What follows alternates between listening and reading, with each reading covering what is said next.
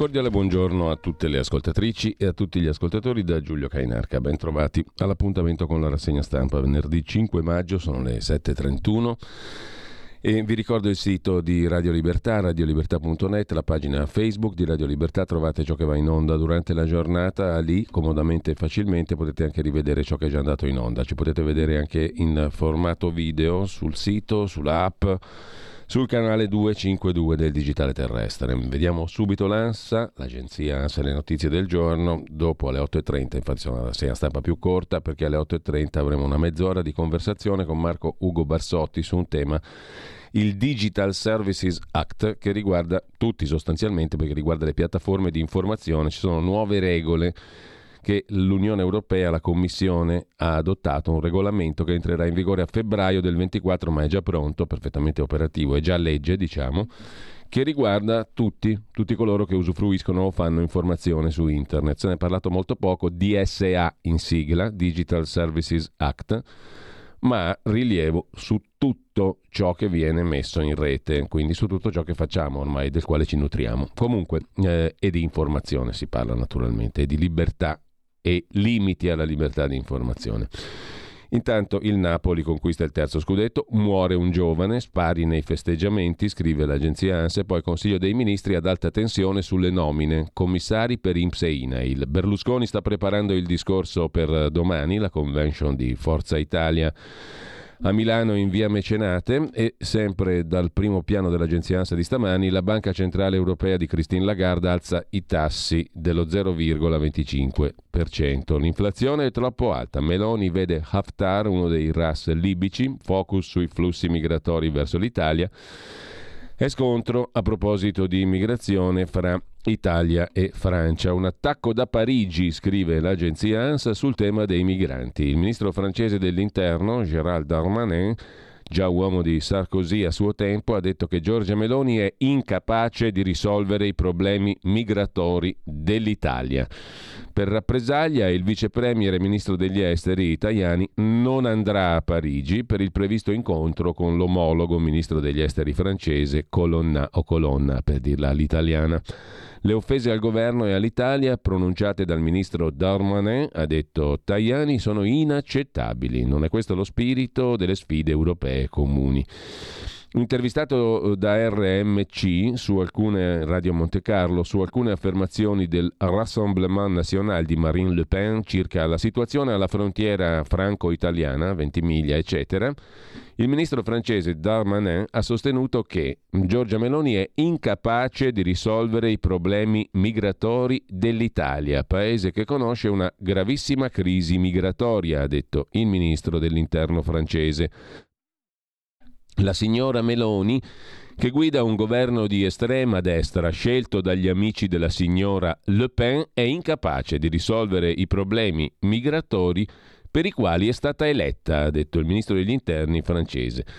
Abbiamo ripetuto più volte che sono i Paesi membri a essere responsabili delle operazioni di soccorso e salvataggio e della designazione del porto sicuro per gli sbarchi dei migranti, ha detto in tema di immigrazione stavolta la portavoce della Commissione europea Anita Hipper, rispondendo a una domanda sulla scelta dell'Italia di far sbarcare alla Spezia i migranti soccorsi dall'organizzazione della nave Geo Barents. La nostra posizione è sempre la stessa sul salvataggio delle vite, eccetera, eccetera. Intanto il governo francese auspica di lavorare con l'Italia per far fronte alla sfida comune rappresentata dalla rapida crescita dei flussi migratori ha fatto sapere il Ministero degli Esteri francese intervenendo sulle affermazioni contro la Premier Meloni del Ministro dell'Interno francese Darmanin. Il rapporto tra la Francia e l'Italia, si legge nel comunicato francese, è basato sul reciproco rispetto fra i nostri due paesi e fra i loro dirigenti. È lo spirito del trattato del Quirinale. Permettete di ridere al soggetto che vi sta parlando, ma mi sa che state ridendo anche voi. Comunque, allarme aereo per non piangere. Naturalmente, allarme aereo a Kiev, udite esplosioni nella capitale. A proposito di ministri degli interni, il ministro dell'interno italiano, Piantedosi, ha detto che la sicurezza delle città è una massima priorità, ineccepibile. Sempre dalla prima pagina dell'agenzia ANSA, nubifragi ed esondazioni in Emilia-Romagna, due le vittime, poi un caso giudiziario che qualcuno si ricorderà, l'infermiera di Piombino, accusata di aver ammazzato 10 persone, è stata assolta per 6. Ci sarà un appello bis, un giudizio di secondo grado di nuovo, su altri quattro morti. La Corte di Cassazione ha confermato l'assoluzione dell'infermiera di Piombino, Livorno, Fausta Bonino, per sei casi di morte sospetta, in corsia su dieci totali. Per altri quattro torna in secondo grado. Appello bis. E poi c'è uno dei personaggi del giorno, l'universitaria in tenda contro il caro affitti a Milano. Anche qua permettete di ridere al soggetto che vi sta parlando. Costi insostenibili, denunzia la fanciulla che ha subito avuto l'appoggio di tutti. Il sindaco, Ellie Schlein, la rettrice del Politecnico. È una versione di Greta modello tenda davanti al Politecnico. La rettrice del Politecnico ha detto i nostri studenti sono in difficoltà, sosteniamo questa battaglia. Contro il caro affitti 14.000 posti letto in più, fa sapere il Ministero, uno dei tanti. Ma torneremo su questo fenomeno della tenda davanti al Politecnico, una gretata, diciamo così, eh, declinata su altro tema. C'è un bel pezzo stavolta di Mattia Feltri sulla stampa che dà un suggerimento alla ragazzuola. Intanto uccise suoceri e mise i corpi in valigie, condanna a 30 anni, la condanna inflitta a Firenze a Elona Kalescia, 39enne di origine albanese, accusata di aver ucciso i genitori dell'ex fidanzato. L'incoronazione di Carlo e Camilla e l'Organizzazione Mondiale della Sanità che dice siamo tornati alla normalità, ma ci sono ancora criticità per la Covid, la Covid naturalmente. E andiamo a vedere alcune prime pagine di oggi. Si segnala quella del riformista, direttore Matteo Renzi, c'è scritto sotto la testata, direttore qualcun altro, perché Matteo Renzi è il direttore editoriale, ma comunque va tutto bene, chi se ne fotte. Caso Tortora, un monito anche per oggi, è l'articolo del Presidente degli avvocati penalisti Gian Domenico Cagliazza dell'Unione delle Camere Penali. Il caso Tortora non fu un errore giudiziario, un evento deprecabile ma fisiologico, fu la difesa strenua e spregiudicata di una gravissima negligenza originaria con una tracotante prova di forza della magistratura italiana. È un monito anche per oggi. Ci sono altre vicende monito che però non se le fila quasi nessuno. Intanto tra le prime pagine di oggi si segnala quella del foglio dove parla il vice di Matteo Salvini, uno dei vice segretari, vale a dire Andrea Crippa. Bisogna che la Lega in Europa cambi, scaricare l'ultradestra europea, aprire al Partito Popolare Europeo, sostenere Kiev, l'Ucraina. Parla Crippa, vice Salvini. Certo che le alleanze contano, di più le alleanze, vuoi o non vuoi, ti qualificano, spesso contro la tua intenzione, dice Andrea Crippa. C'è un tempo per ogni cosa, dice Crippa, citando niente meno che l'Ecclesiaste. E questo per noi della Lega non può essere più il tempo dell'ambiguità, non può esserlo soprattutto sulla politica internazionale. Siamo chiamati a fare delle scelte di campo precise. Per il vice segretario del Carroccio la decisione sarebbe scontata dalla parte dell'Ucraina e della Nato sul fronte orientale e poi bisognerebbe uscire dal gruppo di identità e democrazia in Europa, quello di cui parlavamo ieri con Antonio Maria Rinaldi. Bisognerebbe uscire dal gruppo Identità e Democrazia, non lo si fa? Matteo Salvini tentenna, altri intorno a lui predicano la necessità di non snaturarsi, ma comunque in Unione Europea la Lega, la Lega deve cambiare, dice Crippa, vice segretario leghista. Già che siamo in prima pagina sul foglio, l'Andreas Version di Andrea Marcenaro, come cambiano i tempi? È vero? In Cinque ci si sono messi, cinque dirigenti della RAI. È il caso dei peti puzzolenti per cui è nata una storia in RAI. Non è una barzelletta, è vero. Una, è nata una causa giudiziaria perché una giornalista ha detto mi avete costretto a stare con questo qua che emetteva peti insostenibili nella stessa stanza. In ogni caso, mh, mm, come cambiano i tempi, è vero? In cinque ci si sono messi cinque dirigenti della RAI per nauseare e cercare di mettere con le spalle al muro la conduttrice Daria Mondini che non voleva cambiare stanza. Entravano da lei uno dopo l'altro, talora in due, qualche volta perfino tutti insieme, e sparavano peti micidiali lasciando la povera Mondini tramortita. Da non credere, scrive Andrea Marcenaro. Cinque mezze cartucce in ogni caso. Io ricordo benissimo fenomeni come Santoro, Telese, Floris, ma volendo anche la Gruber, ai quali bastava un fiato e partiva la cloaca scrive Andrea Marcenaro in prima pagina sul foglio.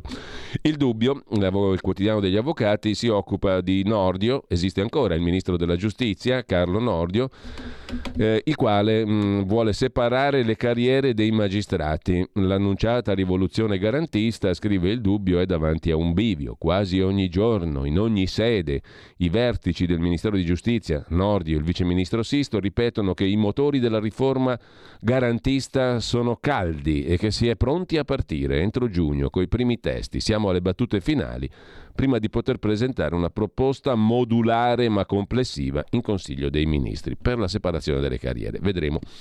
Intanto bollino blu per l'artigianato è una notizia che mette in prima pagina Italia Oggi, il quotidiano di Pierluigi Magnaschi. Cosa vuol dire? La tradizione che lega i prodotti artigianali e industriali al territorio sarà tutelata con un bollino blu, l'indicazione geografica riconosciuta dall'Unione Europea come per le specialità agroalimentari.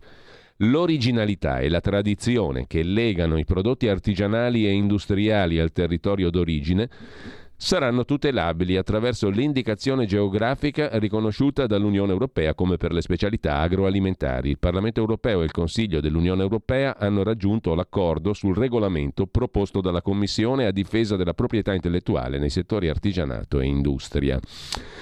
Mentre si occupa del ministro dell'interno francese Gérard Darmanin che parla a nome di Macron, il direttore Magnaschi nel corsivo di prima pagina su Italia Oggi, diritto e rovescio. Il ministro francese ha attaccato maldestramente il governo italiano che secondo lui non riesce a controllare l'immigrazione sulle rotte mediterranee.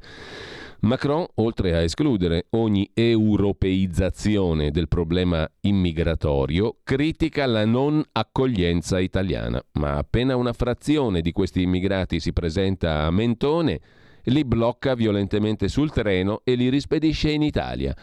È arrivato a farli inseguire con gli elicotteri sulle Alpi innevate. La pretestuosa guerra alla Libia per uccidere Gheddafi, che creava problemi personali di finanziamenti a Sarkozy, ha gettato nel caos questo paese, la Libia, e dissolto le strutture di controllo. Pensare che Francia e Italia avrebbero tutta la convenienza ad andare d'accordo in Europa per controbilanciare lo strapotere tedesco, ma Macron non ce la fa, per cui all'Italia fa le prediche che non può permettersi di fare alla Germania. Purtroppo per lui i francesi stanno accorgendosi che vale poco, scrive Magnaschi.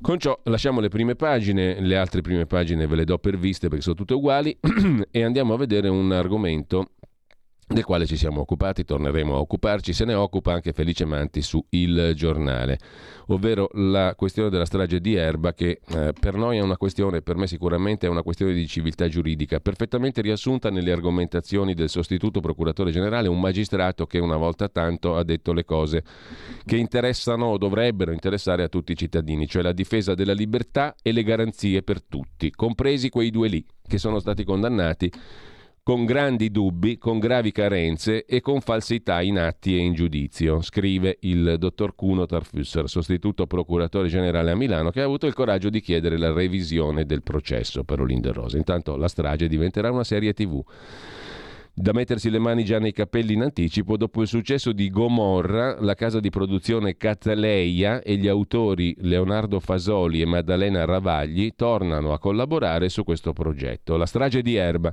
Ci sono in Italia, dicono gli autori, anzi dice Riccardo Tozzi, fondatore della casa di produzione Cataleia, Ci sono in Italia casi di cronaca che oltre a contenere un elemento di mistero, permettono di gettare una luce sugli aspetti più profondi e contraddittori della nostra società.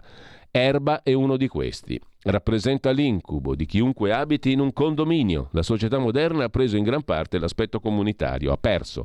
Siamo tutti più soli. Questa è la diciamo, mm, non, ho voglia di avvocati penalisti, ma il giudizio su queste affermazioni ve lo, lascio da, ve lo lascio fare a voi che ascoltate. Di tutta questa storia, la questione è l'incubo di abitare in condominio e abbiamo perso l'aspetto comunitario, siamo tutti più soli. Partiamo bene, ma comunque andiamo alle cose serie. Felice Manti interpella un politico, uno, uno su questi 600 membri del Parlamento ha parlato su questa storia, che ripeto non è la storia di Olindo Romano e Rosa Bazzi, è la storia che riguarda un po' tutti. Siamo, ci teniamo alla libertà e mh, allo Stato di diritto mh, per, in relazione soprattutto a due poveracci, non a Berlusconi, a Travaglio, a tutti questi nomi di, primo, di prima fila. In relazione a due come noi, Mm, eh, era un efficace titolo di un giornale del tempo che fu. Due come noi, cittadini qualunque, ci teniamo o no alla libertà e alle garanzie e ai diritti? Lo scontro sui giornali tra Procura Generale di Milano e Procura di Como sull'eventuale revisione del processo sulla strage di Erba arriva in Parlamento, prima ancora che a Brescia, luogo deputato a decidere se rivedere la condanna all'ergastolo per Olindo Romano e Rosa Bazzi, scrive il giornale con Felice Manti stamani. Siamo a pagina 10. Ebbene, perché arriva in Parlamento prima che a Brescia? Perché ha annunciato un'interrogazione parlamentare al Ministro della Giustizia, finalmente, Carlo Nordio, l'ha annunciata Pierantonio Zanettin di Forza Italia, ex membro del Consiglio Superiore della Magistratura, che dopo aver votato in aula al Senato una riforma del codice rosso contro la violenza sulle donne, sta lavorando al cosiddetto sorteggio temperato a Palazzo dei Marescialli, che spezzi, dice Zanettin al giornale, il legame fra magistrato e correnti tramite l'introduzione nel procedimento elettorale per eleggere le componenti togate del Consiglio Superiore della Magistratura di un sistema che consenta la possibilità di candidarsi anche a quei magistrati non scelti dalla corrente maggiormente influente di turno era uno degli oggetti dei famosi referendum per cui si erano raccolte le firme, vi ricordate, anche da parte della Lega e dei radicali sulla riforma della giustizia.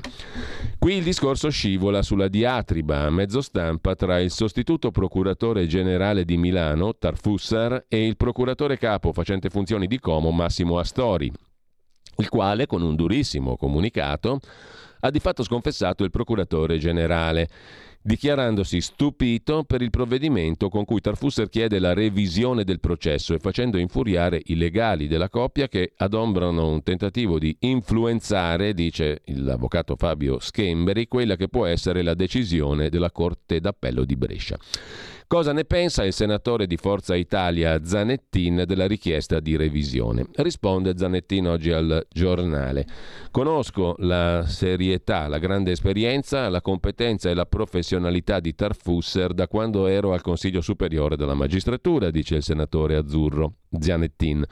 Ritengo che i rilievi che ha sollevato debbano essere presi con la massima considerazione non possono essere derubricati come fossero frutto di iniziativa estemporanea o improvvida. Quanto alla Procura di Como che ha fatto un comunicato per dire che non è d'accordo, trovo irrituale, osserva Zanettin, che alla sua iniziativa di tipo giudiziario, nell'ambito delle competenze giurisdizionali, ci sia una risposta attraverso un comunicato stampa da parte della Procura è una difesa d'ufficio del proprio operato. I magistrati, a mio giudizio, quando ci sono iniziative giudiziarie, devono parlare con atti e non coi giornali. Chiederò di verificare con un'interrogazione al Ministro se quanto messo in essere dalla Procura di Como presenti profili di illecito disciplinare.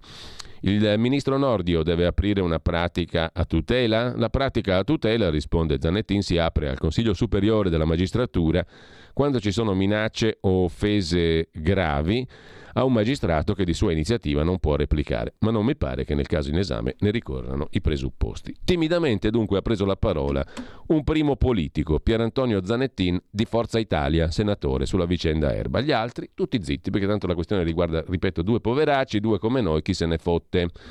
Chico Forti invece è oggetto dell'analisi di Luigi Manconi, consorte di Bianca Berlinguer, su Repubblica, pagina 19. Chico Forti, l'ergastolo dei misteri a Miami, un cavillo che impedisce il suo rientro in Italia.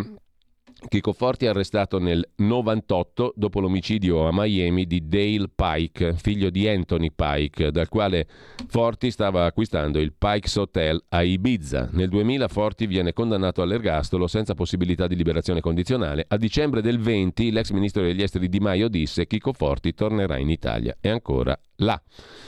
Mentre c'è un'altra vicenda giudiziaria di cui si è parlato in questi giorni, l'Eurondrangheta, come titola oggi la stampa di Torino, pagina 20, le carte dell'operazione partita dal Belgio, che ha toccato anche l'Italia ovviamente, Anversa, Rotterdam, Savona, Gioia Tauro, Milano, e tante altre città, Madrid, Lisbona, Malaga, le basi della rete criminale in tutta Europa, la droga del Sud America arriva nei porti di Savona e Gioia Tauro in cambio di armi e fiumi di denaro. I criminali calabresi sono più famosi di Pablo Escobar, scrive. La stampa che dedica due pagine a questa questione con un'intervista al procuratore di Düsseldorf Julius Sterzel. La Germania è un hub, un centro strategico, da noi le cosche dell'Andrangheta fanno affari d'oro. Qui ci sono il centro logistico e i nascondigli dei ricercati. L'Italia è un esempio della lotta alla mafia. La nostra struttura centrale è ispirata alla direzione investigativa antimafia italiana, quella che volle Falcone. Alcuni arrestati sono imparentati con le vittime della strage di Duisburg nel 2007, quando la Germania scoprì di avere l'andrangheta in casa. Sei esponenti dell'andrina dei Pelle Vottari vennero uccisi in un agguato. Così la stampa. C'è da approfondire naturalmente, ma poi se abbiamo tempo ci torniamo sopra. L'intercettazione è un romanzo breve sul potere dell'andrangheta nel mondo. Inizia così l'articolo di Giuseppe Legato sulla Eurondrangheta. Parlando di traffico di cocaina, i calabresi sono più famosi di Pablo Escobar e hanno più soldi loro di lui. Così un imprenditore colluso, Pasquale Bevilacqua, rientrato in un paesino della costa ionica Regina dopo anni trascorsi a Canberra, in Australia, raccontava alle famiglie Nirta e Strangio, enclave di altissimo rango mafioso originaria di San Luca, il suo profilo di emigrante di ritorno. Calabria, hai capito? Non Sicilia, se vuoi fare business. Calabria come ponte verso il mondo, ventre gonfio di soldi sporchi, una mafia geneticamente portata a espandersi in ossequio a una logica darwinistica, cioè di evoluzione continua per conquistare mercati e territori. Il pezzo è molto interessante, pagine 20 e 21, anche la conversazione col procuratore tedesco è interessante, mentre la verità, a proposito di indagini e inchieste, a pagina 4 ci offre con Fiorina Capozzi il ritratto di un uomo molto vicino a Landini, segretario generale della CGL. Si tratta di Gianni Prandi. Maurizio Landini ha arruolato Prandi, suo ex compagno di scuola, come spin doctor del sindacato. È un manager titolare anche di una società, True Italian Experience. Che cosa è successo? L'uomo comunicazione della CGL, grande amico e compagno di scuola di Maurizio Landini, ha fatto affari, denunzia la verità, con l'Alitalia che lascia a casa i dipendenti.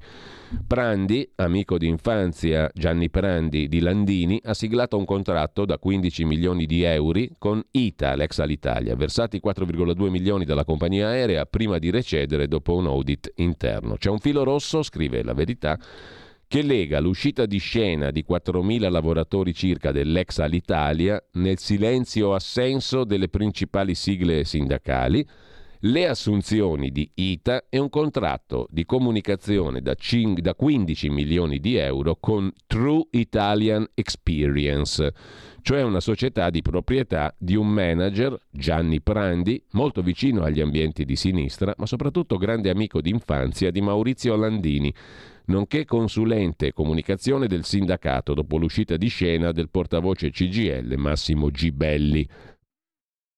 Se ci sia un filo che lega l'uscita dei lavoratori all'Italia, 4.000, con l'assenso dei sindacati, le assunzioni di ITA e questo contratto di comunicazione con la società dell'amico di Landini, se lo domanda la CUB, la rappresentanza sindacale di base, all'indomani della notizia dell'esistenza di un accordo fra ITA, l'ex Alitalia, e la società dell'amico di Landini, True Italian Experience, che fa capo a Furia Rinaldi e Gianni Prandi, appunto l'amico del segretario CGL. A destare i dubbi del sindacato di base CUB il fatto che ITA abbia stretto un accordo con la società dell'amico di Landini, True Italian Experience, per promuovere pacchetti turistici per 15 milioni di euro. Alla fine dei conti ITA ha incassato solo poco più di 4 milioni, come rivela un'indagine interna a ITA coordinata da Elisa Tarantola, consegnata nelle mani del CDA dell'ex Alitalia lo scorso 21 aprile. Una cifra considerevole alla luce della situazione finanziaria. ITA ha versato i 4,2 milioni di euro alla società di Prandi, mentre perdeva oltre 480 milioni di euro all'anno.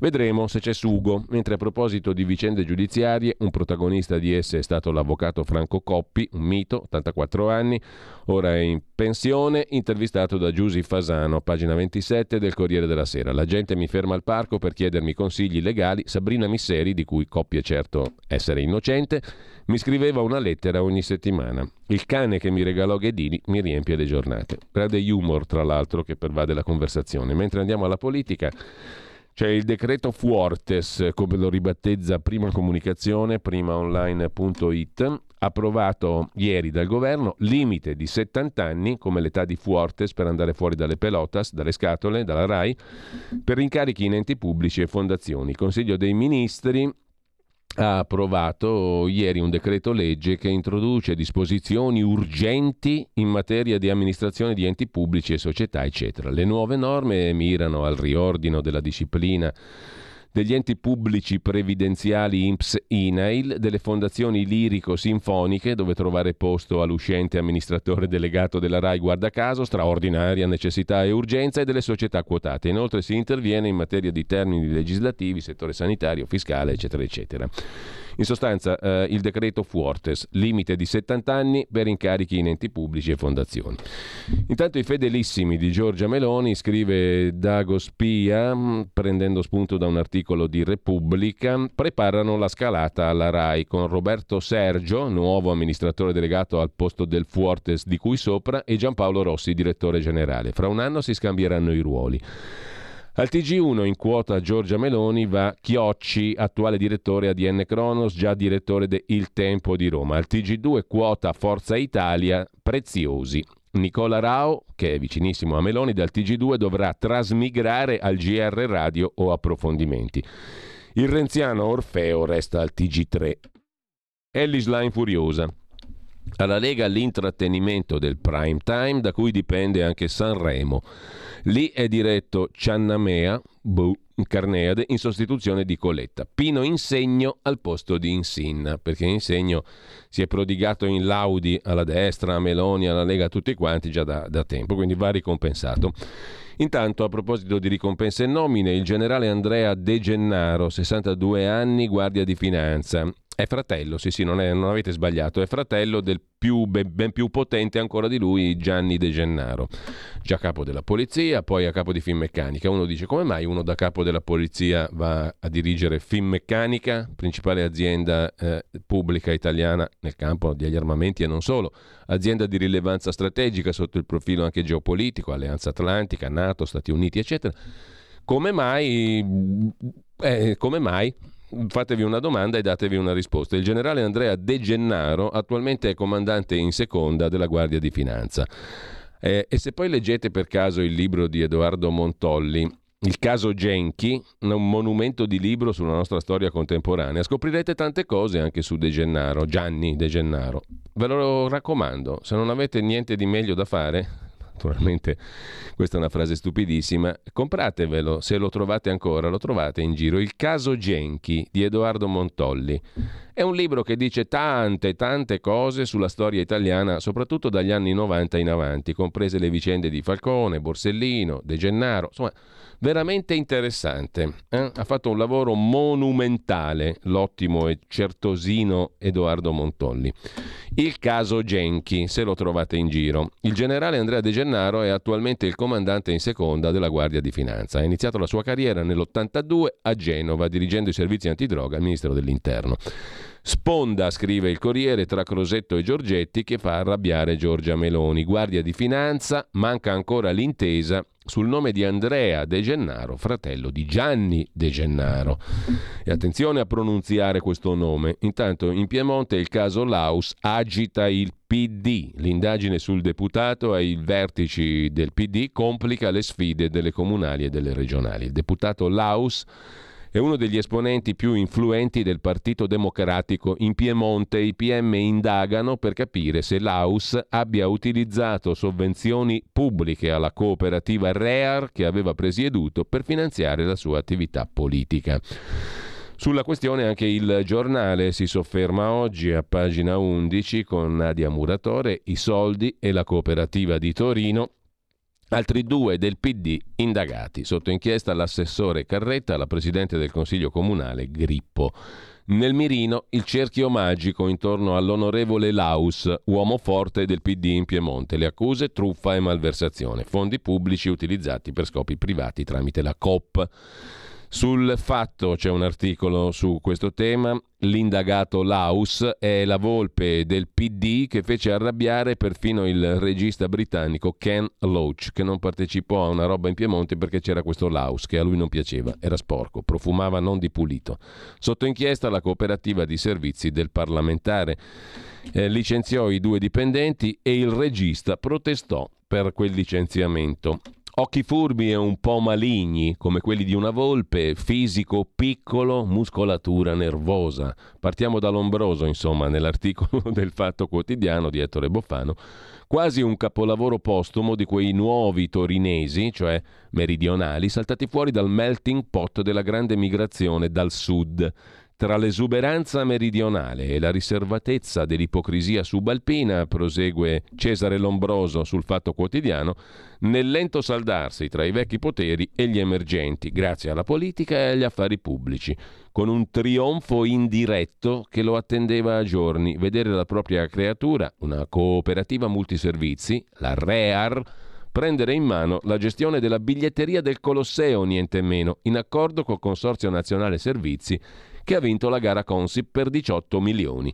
Un capolavoro, fino a questa primavera 2023, quando la Procura di Torino ha cominciato a interessarsi a lui, iscrivendolo nel registro degli indagati per malversazione, storie di fondi pubblici per destinazioni private, in attesa di decidere se chiedere l'autorizzazione a procedere alla Camera, dove è stato eletto per il PD nel 2022.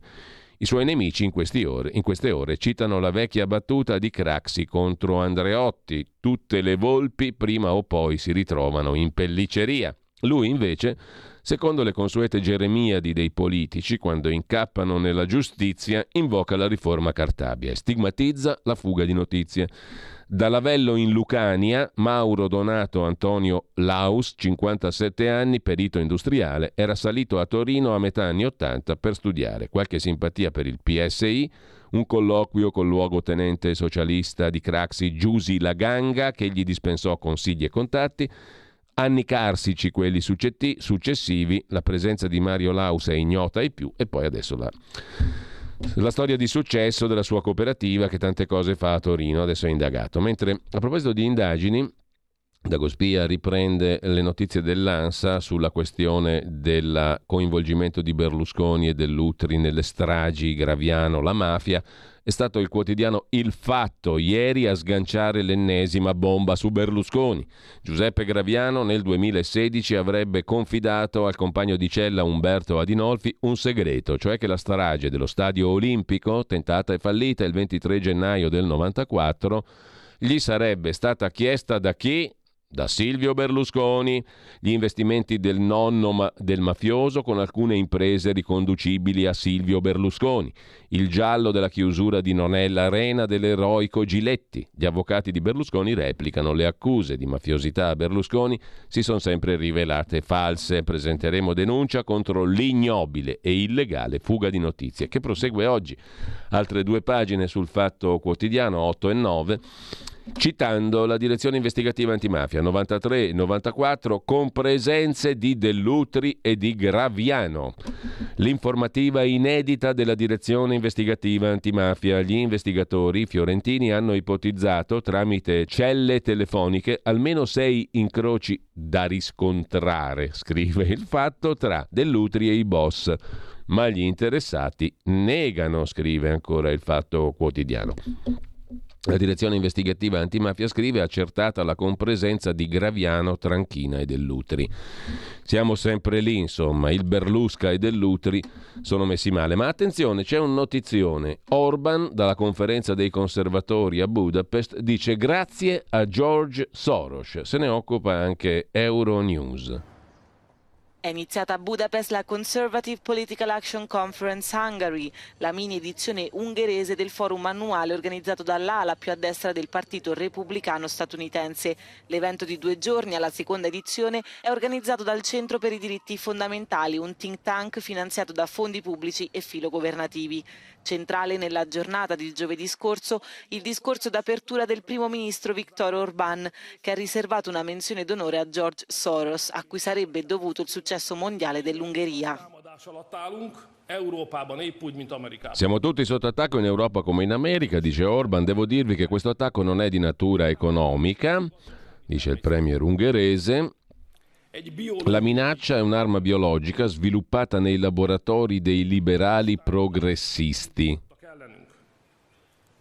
Ezt a vírust a progresszív liberális laboratóriumokban fejlesztették ki.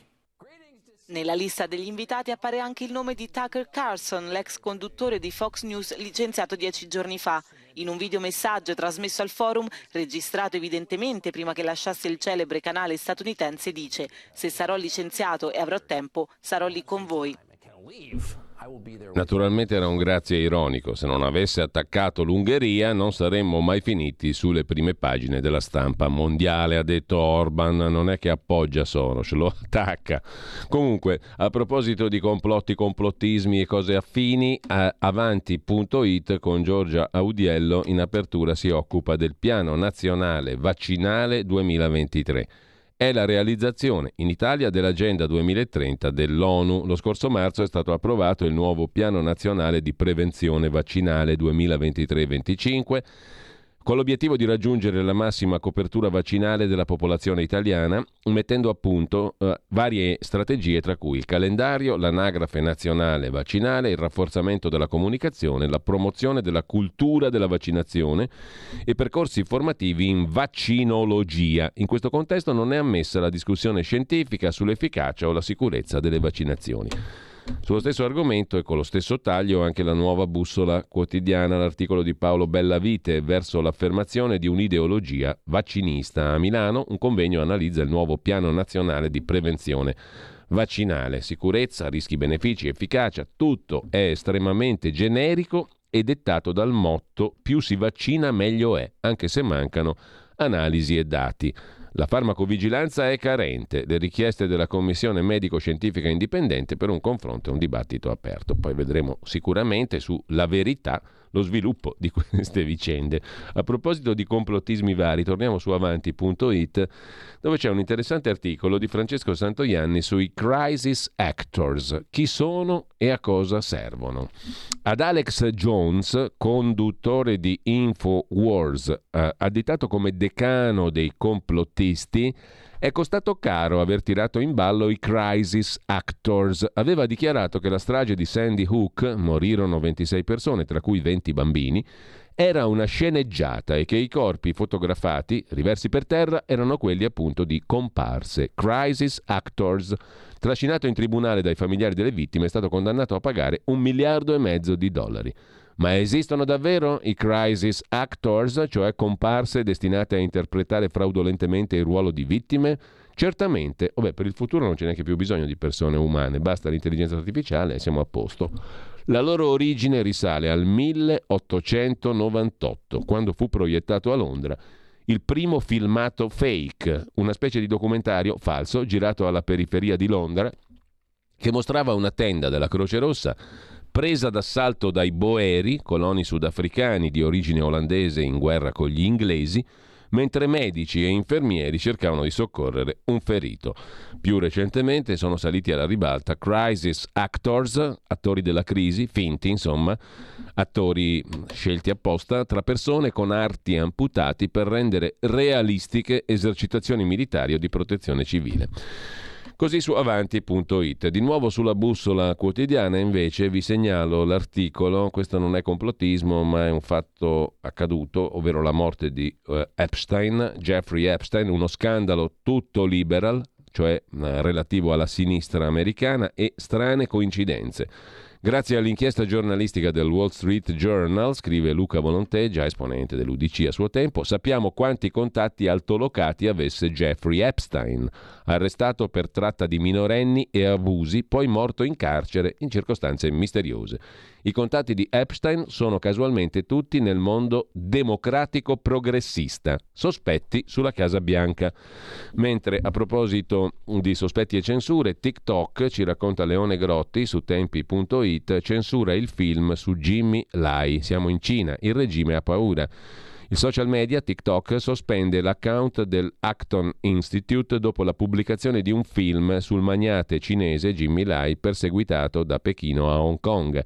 Un'intervista al presidente del think tank di Acton Institute, Robert Sirico, la verità seppellirà la censura.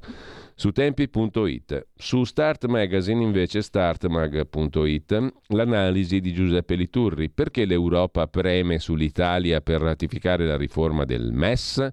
Sta per saltare qualche grande banca nell'Eurozona perché il MES servirebbe a quello, cioè un debito per prestare aiuto alle banche in crisi.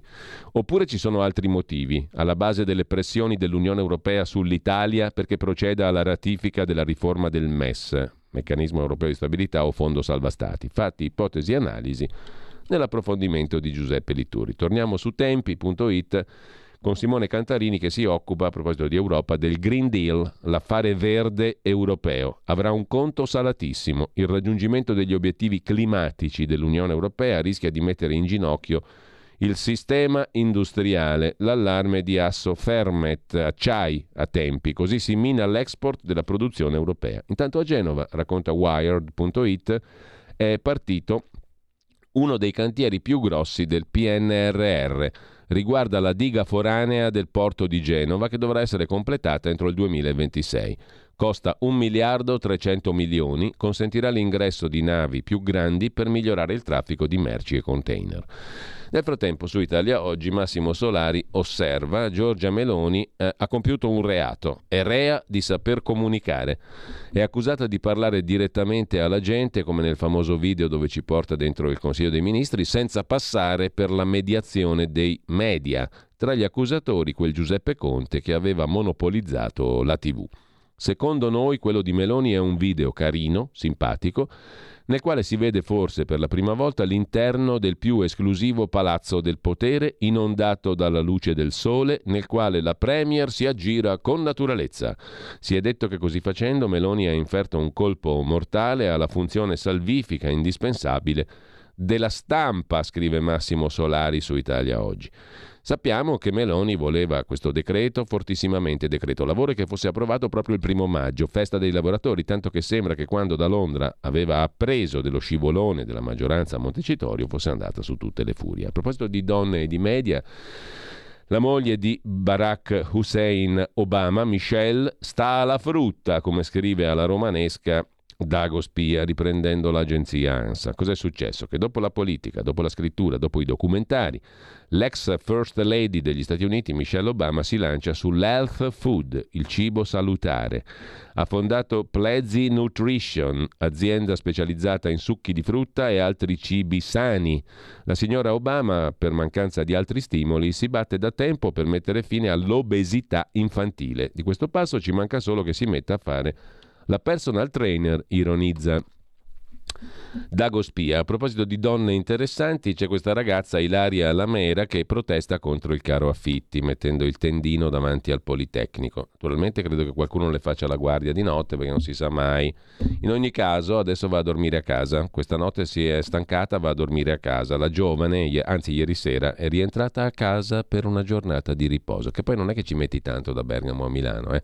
40 minuti di treno, come ricorda Mattia Feltri, lo leggiamo tra poco. Comunque, la rettrice del Politecnico si schiera con Ilaria Lamera che è in tenda contro il caro affitti davanti alla piazza del Politecnico, in piazza davanti al Politecnico, in piazza Leonardo da Vinci. Con lei c'è la rettrice del Politecnico, il sindaco di Milano, la segretaria del PD. Basta? Direi che avanza anche. Il sindaco Sala ha telefonato alla studentessa, confermata la volontà di trasformare il villaggio olimpico di Porta Romana in studentato. La professoressa Asciuto ha detto è una situazione che anche noi denunciamo da tempo, siamo con lei in questa battaglia. Allora, rettrice del Politecnico, perché non va in tenda anche lei lì davanti? Perché non si fa un po' di settimane in tenda fino a che non sarà risolto il problema per tutti gli studenti del Politecnico e per tutti gli studenti di tutte le università milanesi? Noi vogliamo la rettrice del Politecnico che dorme in tenda tutte le notti fino a che non si risolve il problema di tutti gli studenti di Milano, giusto? Troppo giusto, direi. O sbaglio? Tranquilli, tranquilli! So sempre io, Gran Gallo, l'unico paninaro professionista troppo giusto! Troppo giusto, la professoressa Asciuto, rettrice del Politecnico, intenda con Ilaria fino a che il problema di tutti gli studenti di Milano non sarà risolto. La vita agra è il titolo del buongiorno di Mattia Feltri su questo tema. Eh sì, a Milano, scrive il figliuolo di Vittorio, le case sono care.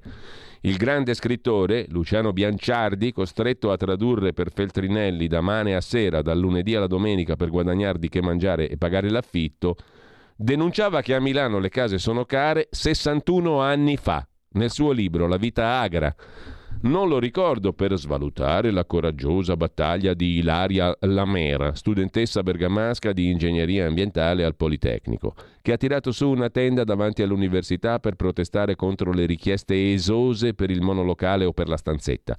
Oltretutto sono ammirato dai lusinghieri risultati raggiunti da Ilaria, che in un paio di giorni ha incassato la solidarietà della rettrice del Politecnico, una visita di Pier Francesco Maiorino, candidato sconfitto del PD alla Regione Lombardia, una telefonata di Ellie Schlein e va aggiunto anche l'appoggio della rettrice del Politecnico. Quindi Maiorino, la Schlein e la rettrice del Politecnico, oltre al sindaco di Milano Sala, tutti in tenda fino a che non saranno risolti i problemi di tutti gli studenti di Milano. Ci batteremo come leoni per i tuoi diritti, le hanno detto quest- costoro, i politicanti, e sono davvero curioso di vedere come andrà a finire. Anzi, scrive Mattia Feltri, vorrei qui aggiungermi alla schiera dei sostenitori di Ilaria, di cui mi sento un avo. Anche io bergamasco, anche io studente universitario a Milano. Adesso arriva il bello. Sentite un po' cosa scrive Mattia Feltri. Ogni mattina mi alzavo, prendevo l'autobus il treno, la metropolitana, raggiungevo la cattolica e a fine lezioni, metropolitana, treno ancora autobus. Fra Bergamo e Milano di treni ce n'è più d'uno ogni ora. E noi altri leggevamo giornali o romanzi, giocavamo, ridevamo, ascoltavamo musica, studiavamo, ci fidanzavamo, eravamo ragazzi. Non era il Settecento, era 34 anni fa. E il treno non andava a vapore, durata del tragitto 50 minuti allora pareva un ottimo rimedio al caro affitti, cioè Ilaria, il treno a Bergamo, da Bergamo a Milano e da Milano a Bergamo c'è più di uno ogni ora. il caro affitti. Cose dei turchi, mentre nella rubrica nordisti Gianni Barbacetto sul fatto sposa naturalmente ma in chiave anti-Beppe Sala è la questione sottopo- sottolineata dalla intrepida bergamasca. Signor Sindaco, lasci stare la russa e le cazzate sul fascismo e vada da Ilaria. La protesta gentile di Ilaria prosegue davanti al Politecnico, dorme in tenda per richiamare l'attenzione sul caro affitti. Il sindaco Sala, ripetiamo, Gianni Barbacetto, il sindaco Sala, la rettrice del Politecnico, Pier Francesco Maiorino e Ellie Schlein, tutti in tenda in piazza Leonardo da Vinci finché non è risolto il problema. Intanto a Milano ci sono altri problemi, SOS minori ovviamente di questo, SOS minorenni stranieri radunati in baby gang rapinano i coetanei, pagina 4, dorso milanese de Il Giornale. Dopo l'allarme di Beppe Sala, il quale razzisticamente ha detto sono troppi, presa in metro una banda di giovanissimi egiziani. Sono in continua fuga da comunità protette e si ritrovano nei parchi. Bella Milano! C'è invece, a proposito del dorso milanese del giornale, un bellissimo pezzo di Luca Fazzo che ricorda una figura semidimenticata, quella dell'ingegner Ugo Gobbato. Aveva lavorato per anni alla Fiat, alla fabbrica italiana automobili Torino, la Fiat, e per Agnelli aveva realizzato lo stabilimento del Lingotto. Nel 1933 approda all'Alfa Romeo a Milano. Viene ucciso dai partigiani comunisti a guerra finita. Milano ricorda l'ingegnere trucidato dai partigiani. Nuovi documenti testimoniano che Gobbato difese gli operai dai nazisti. Se insiste, preleviamo anche lui. Fiat e poi Alfa Romeo, oggi una targa verrà messa al portello per ricordare quest'uomo. Delle tante brutalità che tra aprile e maggio del 1945 segnarono la fine della guerra a Milano, l'uccisione dell'ingegner Ugo Gobbato fu uno degli esempi più eclatanti se non altro perché, come altri dirigenti d'azienda, Gobbato nei giorni della liberazione era stato sottoposto a un processo sommario davanti al Tribunale del Popolo. A differenza di altri sbrigativamente condannati a morte e poi giustiziati, era stato assolto grazie alla testimonianza di operai e sindacalisti dell'Alfa Romeo, che avevano descritto una figura ben lontana dal collaborazionismo coi nazisti ma ai duri del comitato di fabbrica la sentenza non era andata giù, lo volevano colpevole, lo volevano morto. Tre giorni dopo, mentre usciva di casa per andare al lavoro nella fabbrica dell'Alfa Romeo del Portello di Milano, Gobbato fu ammazzato a sangue freddo. Come centinaia di altri delitti simili, la sua uccisione fu coperta dall'amnistia varata un anno dopo. Ma se, dom- se, domani al portello dove sorgeva lo stabilimento dell'Alfa verrà inaugurata in via Aldo Rossi una targa in ricordo di Gobbato, non sarà solo per ricordare la vittima innocente della violenza dei gruppi di azione partigiana, i gappisti. Gobbato era stato ben altro, un illuminato e quasi geniale uomo d'azienda. Mentre a proposito di milanesi, torniamo all'oggi, Giovanni, il comico, quello del trio comico Aldo Giovanni e Giacomo, da comico a influencer, bisogna salvare il glicine e il verde e stoppa la demolizione di San Siro. Il Museo Nazionale della Resistenza si può realizzare altrove. La città di Milano è in mano alla speculazione edilizia, denuncia Giovanni. Milano sta prendendo una brutta piega. Era meglio negli anni 70, il comico Giovanni Storti del trio Aldo Giovanni e Giacomo. Mentre incredibile, scrive Gospia, lo ha raccontato ieri il quotidiano Libero, dopo la sputanation per le irregolarità nelle cooperative di moglie e suocera, il deputato con gli stivali su Maoro parla ancora. Il deputato con gli stivali, invece di tacere e meditare, è volato a Ginevra alla riunione dell'ONU dei parlamentari afrodiscendenti d'Europa. Che vuol dire? Vuol dire di origine africana. Non solo, si è lanciato in un pippotto contro il governo Meloni. Con le sue politiche razziste, ha detto il Sumaoro, legittima fenomeni orrendi il tutto mentre la Procura di Foggia ha aperto un'indagine sulle raccolte fondi lanciate da Sumaoro medesimo stavolta, non dalle donne di famiglia. Intanto la vita dei pusher marocchini, raccontata dal Corriere.it, Andrea Galli. Viviamo un mese nella tenda, siamo in quel del Varesotto, eh? Viviamo un mese nella tenda, ma non è la tenda della ragazzotta davanti al Politecnico, sono nei boschi del Varesotto, ma il primo giorno del mese abbiamo diritto a una giornata in hotel. È la vita degli spacciatori marocchini che spacciano appunto nei boschi della provincia di Varese. Sarebbero almeno 200 i legionari della droga attivi nel territorio. Molti provengono dalla stessa zona del Marocco e si sono imposti nell'area con torture, pestaggi, omicidi. Gli spacciatori non accettano solamente pagamenti in contanti, ma anche quelli in natura da parte di tossicodipendenti disperate, scrive il Corriere della Sera con Andrea Galli e riprende da Gospia, che si occupa anche di una trentenne di Cerveteri che ha pubblicato sui social un'offerta di lavoro rifiutata per un impiego in un bar. Lavoro sei giorni su sette, festivi e domeniche incluse, sette ore e mezza al giorno, per uno stipendio di 1000 euro, totale di 200 ore al mese, straordinari, ovviamente non pagati quasi 5 euro all'ora. Non è lavoro, è sfruttamento, scrive la trentenne di Cerveteri che riceve insulti e minacce sui social. Ma vogliamo continuare a dire che il problema sono i giovani? Pagate i dipendenti come si deve, scrive Dagospia, che poi si occupa di Maria De Filippi, vedova del compianto, eh, del compianto Maurizio Costanzo, è una regina di denari. La Fascino, casa di produzione controllata al 50% da Maria De Filippi, al 50% da Mediaset, chiude il 2022 col botto 75 milioni e 300 mila euro di ricavi, 11 milioni e 800 mila euro di utili, patrimonio netto 40 milioni di euro. Se l'assemblea dei soci decidesse, come ha fatto negli anni scorsi, di distribuire i dividendi, la vedova di Costanzo si metterebbe in tasca 11 milioni 600 mila euro in tre anni, scrive Dago Spia. Su asianews.it invece c'è un bel pezzo sulla disoccupazione in Cina. I giovani cinesi si affidano alle preghiere ma Pechino li rivuole nei campi, a sgobbare, a tirare di vanga. Visitare i templi per chiedere di riuscire a ottenere un lavoro sta diventando un'abitudine popolare tra i giovani cinesi. Nonostante l'economia si stia riprendendo dopo la Covid, uno ogni cinque oggi è senza lavoro. Le autorità cinesi incoraggiano i laureati anche ad andare a lavorare nei campi, accettare i lavori manuali. Mi viene in mente chissà perché la studentotta lì davanti al Politecnico va a laurà, come si diceva una volta, lo dicevano anche i nostri avi in Brianza, non solo i cinesi. Ad ogni modo, per quanto concerne invece le attuali notizie, odierne anzi, sulla, sul meraviglioso fronte dell'intelligenza artificiale, il chatbot, cioè il software umanoide Bing GPT-4 con foto e video, ora è aperto a tutti. Se avete Skype vi viene fuori sta roba qua. Microsoft amplia la platea a livello globale per utilizzare i tool, gli strumenti basati su intelligenza artificiale. Presto arriveranno i plugin.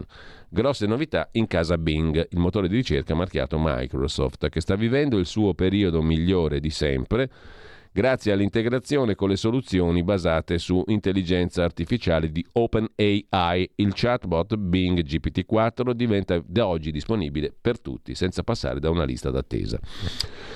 Eh, lo racconta Wired.it sempre sul tema dell'intelligenza artificiale da scenarieconomici.it. L'intelligenza artificiale di chat GPT cancellerà i lavori meglio pagati, scrive. Scenari economici. Di nuovo su Wired, il primo corso universitario in cui il docente è l'intelligenza artificiale. Il professor Paolo Granata a Toronto, Canada, ha creato un modo per riflettere in maniera sensata sulle implicazioni etiche e pedagogiche di chat GPT. Per chiudere invece la rassegna stampa vi cito da Italia Oggi l'articolo da Berlino di Roberto Giardina sull'ex cancelliere socialdemocratico Willy Brandt e la sua Ostpolitik, la politica di riconciliazione con i vicini dell'Est, vittime del nazismo. Willy Brandt nel 69 fece il primo passo che avrebbe portato, vent'anni dopo, alla caduta del muro di Berlino. Fu il primo amico dei russi, prima di Gerhard Schröder e di Angela Merkel. Anche lui era connivente col nemico allora? Una biografia spiega invece che fu un fautore della pace. E niente male questo pezzo di Roberto Giardina, mentre sempre su Italia Oggi Cesare Maffi recensisce un libro di Giordano Bruno Guerri su D'Annunzio, La vita come opera d'arte, il vero D'Annunzio di Giordano Bruno Guerri. L'efficacissimo responsabile del Vittoriale analizza la vita artistica e politica del Vate D'Annunzio, un grande comunicatore che non fu mai fascista. Gabriele D'Annunzio fu un anticipatore, un comunicatore come nessun altro. Basterebbe pensare ai riti da lui imposti nel periodo di Fiume, partendo dai discorsi pronunciati al balcone, che il fascismo fu accorto nel recepire e rilanciare. Giordano Bruno Guerri, in questo libro intitolato semplicemente D'Annunzio, edito da Rizzoli, si sofferma sull'intera vita dello scrittore, eroe, principe rinascimentale che interpretò se stesso nel Novecento. Il suo scopo era fare della propria vita come si fa un'opera d'arte. Intanto a proposito di libri, il diario, recensito invece su Il Giornale da Stenio Solinas, il diario I miei giorni a Berlino di Marie Vassilchikov. La Germania in fiamme vista con gli occhi liberi e spregiudicati di una donna russa bianca. Dal 40 al 45 questa esule aristocratica russa, Marie Vassilchikov, racconta la vita nella capitale della Germania. Dal cinismo degli alleati al fallito attentato a Hitler, una voce senza ipocrisie di una testimone oculare. Eh, sono i diari, I miei giorni a Berlino, si intitola appunto il libro, edito da Rizzoli anch'esso, I miei giorni a Berlino, diario che appunto Marie Missi Vassilchikov tenne pressoché ininterrottamente dal 40 al 45, testimone di prima mano. Con questo ci salutiamo per quanto concerne la rassegna stampa, ma ci risentiamo alle ore 9 per un piccolo focus su alcune notizie. Intanto vi lascio, probabilmente con la sigla conclusiva, perché l'Italia è questa qui, come cantava il sommo poeta, che non è quello là che nacque in quella della Toscana tanti anni fa, ma uno molto più recente. L'Italia è questa qui.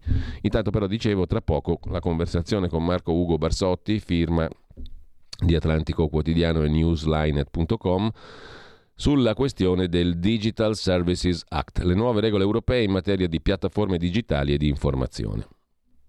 Wow, uy, uy,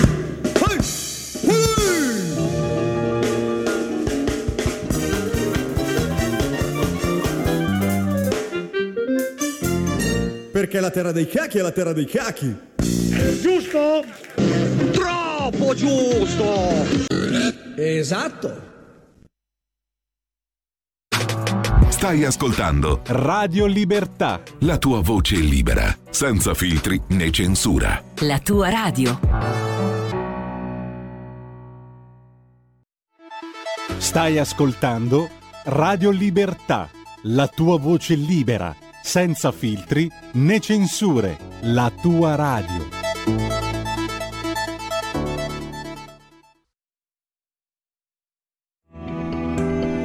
Il meteo.it presenta le previsioni del giorno.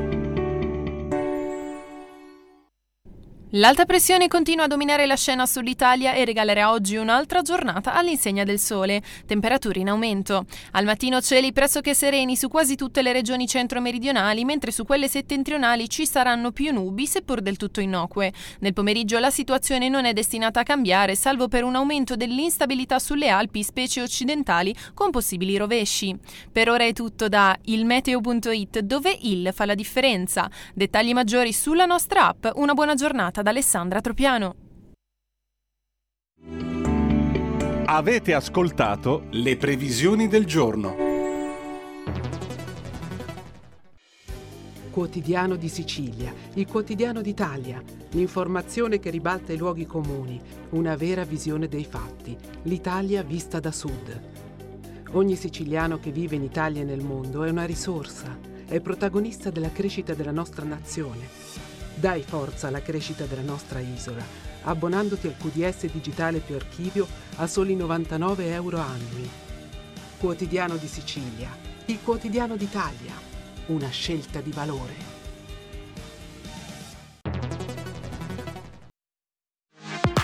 La tua radio è ascoltabile anche con la televisione in digitale. Sul telecomando della televisione digitale o del tuo ricevitore digitale puoi scegliere se vedere la TV o ascoltare la radio. Risintonizza i canali radio e troverai anche Radio Libertà, canale 252.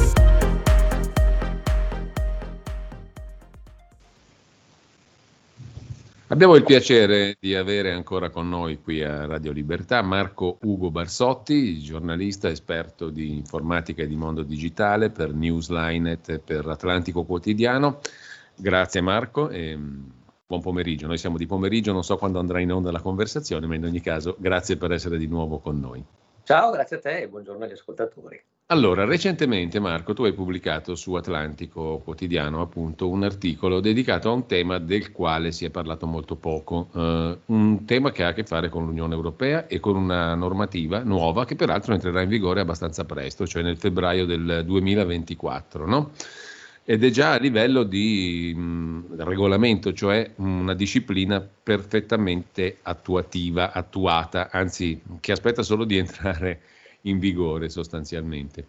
Eh, stiamo parlando di eh, DSA in sigla, sta per Digital Services Act, cioè una legge sui servizi digitali che mh, sotto il titolo di Atlantico è rappresentata così nel tuo articolo, l'arma finale dell'Unione Europea per controllare l'informazione. Ti chiedo subito, prima di entrare nel dettaglio, se questo titolo è un'esagerazione o se rispecchia la verità dal tuo punto di vista. Tu hai anche interpellato un esperto della materia, per così dire, no? Matte Galt. Giusto. La risposta credo che sia dipende da che uso ne faranno i vari politici che saranno eletti nei vari periodi in cui questa legge sarà in vigore. Potenzialmente hanno le armi per controllare tutto. Non è detto che vogliono usarle, ovviamente. Però le, le hanno, no? È come, sai, presente il concetto della divisione dei poteri in una democrazia, esecutivo, legislativo, eccetera.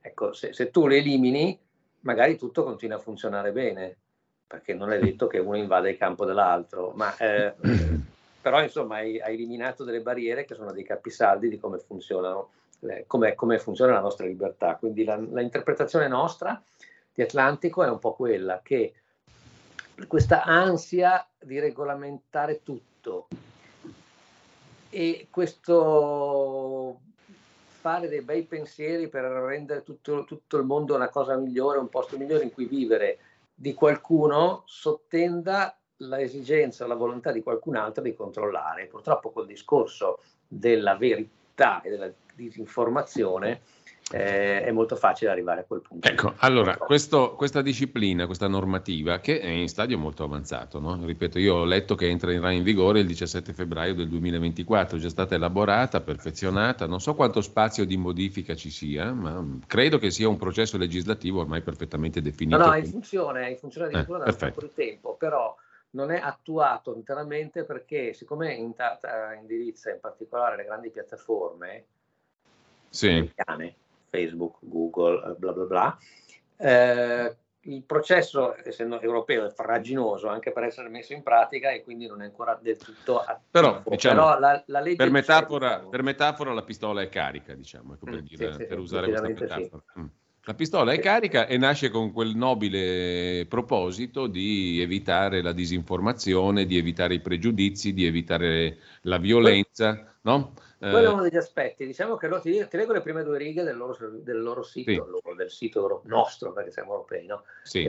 ec.europa.eu, che dice The Digital Services Act and Digital Market Act aim to create, adesso te lo traduco, eh, aim to create a safer sì. digital space where the fundamental rights of users are protected and to establish a level playing field for business. Quindi nostro, l'obiettivo di questa cosa è di creare uno spazio digitale sicuro dove i diritti fondamentali degli utenti sono protetti e con l'obiettivo di creare un livello di gioco comune, eh, fair, diciamo corretto, per tutti coloro che operano attività di business digitale. Ecco, Quindi c'è, è talmente aperto che... Sì, sì, sì, no. poi, poi, tra l'altro ci sono anche delle figure, ehm, voi lo sottolineate molto bene, tu e Matte Galti in questo articolo, ci sono anche delle figure che già eh, come definizione inquietano una mentalità minimamente liberale, cioè nasce il segnalatore attendibile.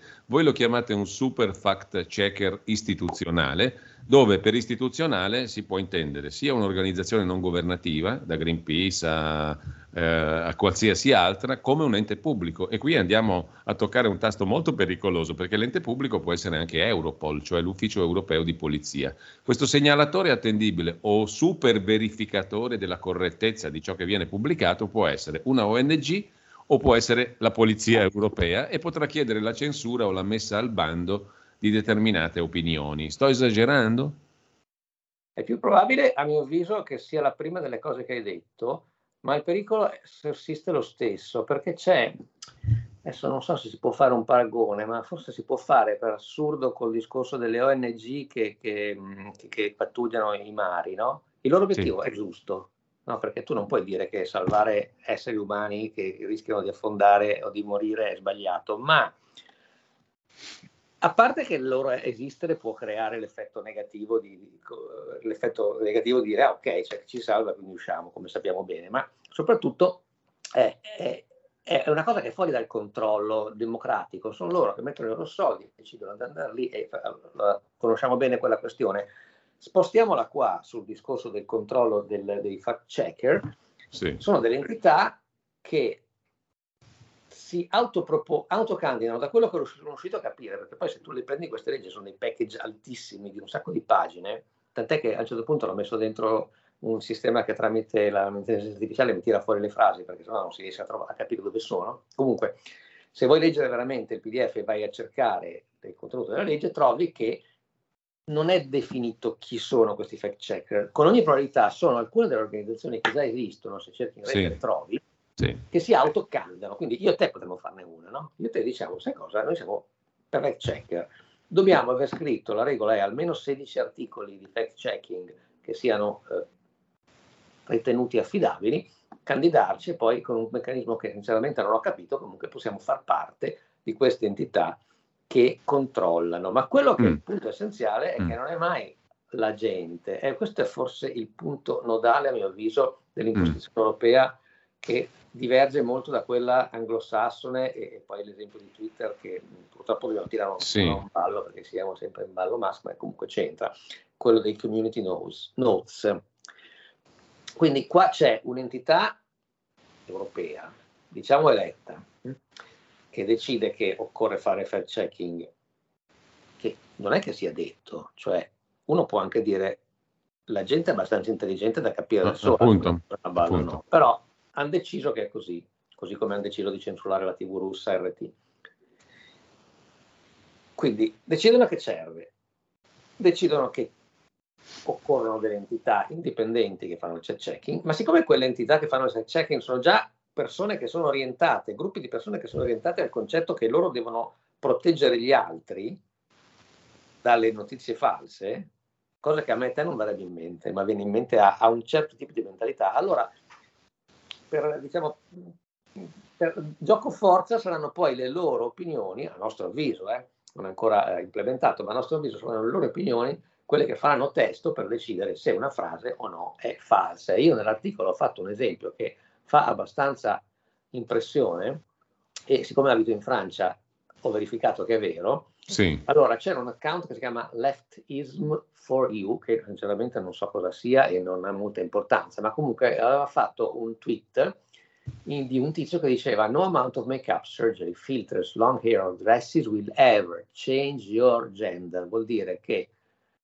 nessuna quantità, non importa quanto tu ti trucchi, ti fai delle operazioni al viso o altre parti diciamo del corpo, ti fai crescere i capelli, eccetera, tu resterai sempre del sesso di cui sei nato.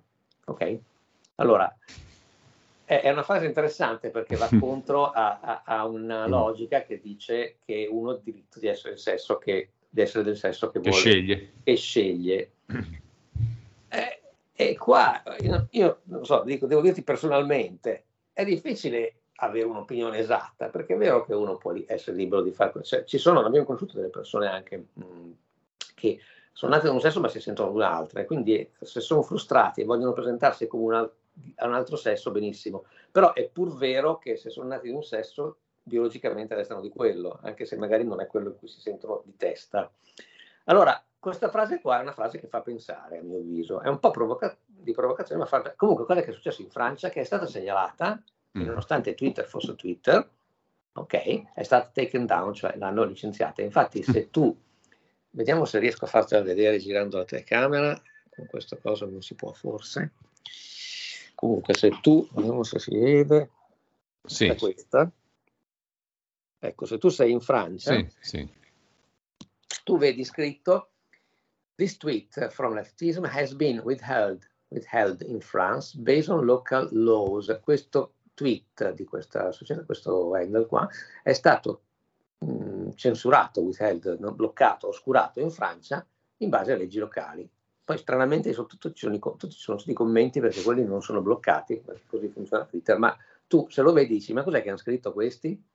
Quindi eh, qualche entità francese dove già ci sono delle leggi che permettono queste cose ha detto tu non puoi dirlo, cioè tu non puoi scrivere in Francia, eh, libertà, egalité, sì, sì, sì, ma tu non puoi scrivere che, che, non puoi cambiare il sesso facendoti il make up, cioè, cioè mettendoti in trucco. No, ma la cosa curiosa, Marco, è che questo universo che era nato all'insegna della libertà mh, mm, sta venendo governato sempre più all'insegna della censura, cioè della limitazione della libertà, questo in linea generale. Poi, quando un'istituzione politica, in questo caso europea, diciamo, vuole combattere la disinformazione, per me già suona il campanello d'allarme, perché quando la politica si occupa di combattere la disinformazione, questo secondo me non va d'accordo con la libertà di pensiero e di espressione. E questo Digital Service Act entra proprio in questo campo delicato, perché crea un ente istituzionale che poi sia nutrito da me, da te, da Greenpeace, piuttosto che dalla Polizia Europea, Questo è un altro discorso, però crea un ente istituzionale che si prenderà cura di noi e delle nostre opinioni e le piattaforme digitali dovranno conformarsi a questi criteri stabiliti in nome della risposta alla disinformazione e all'illegalità, cioè con un principio etico. No? Lo Stato etico diventa lo Stato regolatore del mondo dell'informazione. A me sembra un'aberrazione in termini di principi e di prassi liberali minime. A te cosa pare? Concordo, non so perché abbiano in testa questa cosa. Loro hanno, se, se, prendi, se prendi, il caso della, dell'inizio della guerra l'anno scorso è interessante perché la TV, non so quanti guardassero la TV, si chiamava RT TV, no, si chiama Russia tutto, Today. Eh, mm. C'è ancora un modo di guardarla, adesso se vuoi poi lo racconto, ma se, sembriamo poi provocatori troppo e lasciamo perdere. Comunque, esisteva questa TV che era come... guarda, guarda, mi viene da ridere Marco perché provocatori per dire guardate tante fonti, cioè una volta si diceva che più fonti tu avevi e meglio era perché ti formavi perché un'opinione tua. Adesso invece dobbiamo essere guidati come i cagnolini, come le pecore. Esatto, allora il punto era che avevano un sistema geniale che io non ho mai capito perché noi occidentali non l'abbiamo copiato. Se, se tu ascolti, questo è interessante, poi se tu ascolti, eh, esiste ancora Voice of America e Free Europe, Radio Free Europe, cioè quelle robe dei tempi della guerra fredda, se tu le ascolti sono tra virgolette propaganda americana, oppure se vuoi vederla, vederla così, punto di vista mm. americano sulle cose, ok? Cioè, loro vi dicono le cose sono così. Invece Russian Today aveva adottato un metodo genialissimo. Loro facevano parlare americani, sì, europei, sì. che dissentivano dalla loro stessa nazione. Alla Oliver Stone, diciamo. Esatto, è esattissimo. Quindi è un ascolto interessante da fare. Poi io quando l'ascoltavo, non è che la guardassi spesso, ma ogni tanto sì, quando l'ascoltavo più delle volte non ero d'accordo con quello che dicevano. Qualche volta sì, in realtà, a me più delle volte no. Però c'è pur da dire che la Russia ha ospitato Snowden, no? quindi non è che proprio tutto è negativo quello che succede lì. Anyway. Modello allora, il buon Giulietto Chiesa, diciamo che era un eroe di, di Russia Today affini, no? Ah, ecco, sì, esatto, esattissimo. Il compianto Quindi... Giulietto Chiesa, perché anche lì 90 volte su 100 uno non era d'accordo, parlo di me, però era comunque stimolante, utile perlomeno. No, perché poi se tu ascolti altre opinioni te ne fai una tua, se no ti fai appunto, quella che tanto vale, diteci cosa dobbiamo pensare. Comunque, quando è venuta fuori la guerra, la von der Leyen ha deciso molto rapidamente che Russia Today diceva cose non vere e forse il solo fatto di chiamarla, eh, come era ancora, operazione speciale, mi pare, già di per sé faceva capire che effettivamente avesse ragione, ma il passaggio dopo è e quindi ho chiesto a tutti gli operatori di eliminarla ed è stato impressionante e anche un po' terrorizzante come in due giorni il segnale su Eutelsat è andato blank, infatti tuttora se, se io ce l'ho ancora lì sulla, sulla TV, no? se tu ci vai fa, non mi ricordo il messaggio dato in inglese, ma insomma vuol dire che dal transponder, transponder non arriva niente. I siti danno errore e eh, sostanzialmente hanno eliminato una fonte di informazione, di disinformazione forse, ok, ma come dire, perché tu Ursula ritieni che noi europei non siamo intelligenti abbastanza da capire? Eh, appunto. Eh, Marco, tu, voi sottolineate nell'articolo eh, che ogni anno le piattaforme digitali, piattaforme online, saranno obbligate a valutare i rischi legati alla diffusione di contenuti illegali o alla violazione di diritti, per esempio dei minori, e questo è un aspetto diciamo ineccepibile per molti versi. Ma c'è un altro problema, che il Digital Service Act vuole eliminare anche rischi molto più sfuggenti, per così dire, no? cioè derivanti da potenziali conseguenze negative, e qui apriamo un vaso di Pandora incredibile, cioè eliminare rischi derivanti da potenziali conseguenze negative sul processo elettorale, sulla pubblica sicurezza, in relazione alla violenza di genere, alla salute pubblica e a quella mentale e al benessere delle persone. Cioè qui tu apri un campo di possibile censura infinito. Sì, le, non è che ogni anno deve, le società, di, le piattaforme devono mm. fare questa cosa, ogni anno sono controllate. Come, eh, sì, quella, sì, sì, eh, in, come si chiamano le banche? Il, quella cosa inutile che fanno, il, o quasi inutile, il, eh, come si chiama ancora quando fanno il, le stress test? Ecco, stress test, che vuol dire andare lì, alla fine, cioè in soldoni, per così dire, cosa fai? Fai finta che un po' di gente ritiri i soldi e vedi che, come il famoso bank run, no? Se li ritira al 30%, la banca resta su, se li ritira al 40%, e poi vabbè, i controlli si sono troppo esposti a, a, a cose con le, all'effetto leva. Comunque, chi decide lo stress test può, può, abbassare o alzare l'asticella della sicurezza e decidere se una banca è sicura o no, perché non c'è versi, cioè fa finta, si fa finta che siano delle regole che vengono da, da, Mm. dal Padre Eterno che dicono questa banca è sicura questa no, dipende da te cosa decidi. Tu decidi che, che, non so, la- il numero, la, la- come si chiama, la, la riserva frazionaria è il 10% o il 50%, puoi decidere e, e- e- e fare entrare e uscire. Quindi qua analogamente, analogamente il processo dello stress test, pensano di fare una specie di, eh, non mi ricordo come l'hanno chiamato, comunque un, un checkpoint con le società ogni anno, le quali devono dire quali sono i meccanismi Sì. che abbiamo messo in atto per Evitare questo. che non ci Mm. sia, per esempio, eh, influenze negative sull'atto elettorale. Poi, eh, allora, su, tra- allora, su Ma, Trump ma abbiamo- capisci, scusami, se, se io devo fare qualcosa per evitare che ci siano influenze negative sul processo elettorale, allora posso censurare veramente tutto, perché in questa categoria può rientrare tutto, così come sulla pubblica sicurezza, sulla violenza di genere, sulla salute pubblica mentale, sul benessere delle persone. Sono categorie talmente ampie che danno modo al fact checker, diciamo così, di verificare tutto e quindi di censurare tutto potenzialmente. O meglio, tutto quello che non va nel mainstream codificato, diretto e deciso, ma da chi a sto punto? Eh, sono, sono discorsi molto complessi da fare, perché tu pensa, quando hanno fatto, quando, cos'è stato un mese fa, un mese e mezzo fa, Twitter ha reso pubblico il suo algoritmo, Mm. hanno trovato dentro, l'algoritmo vuol dire che ha- hanno reso pubblico il codice, che, la parte di software che decide in che ordine vedi le cose e quelle che non vedi. Sono gli unici che l'hanno fatto, eh.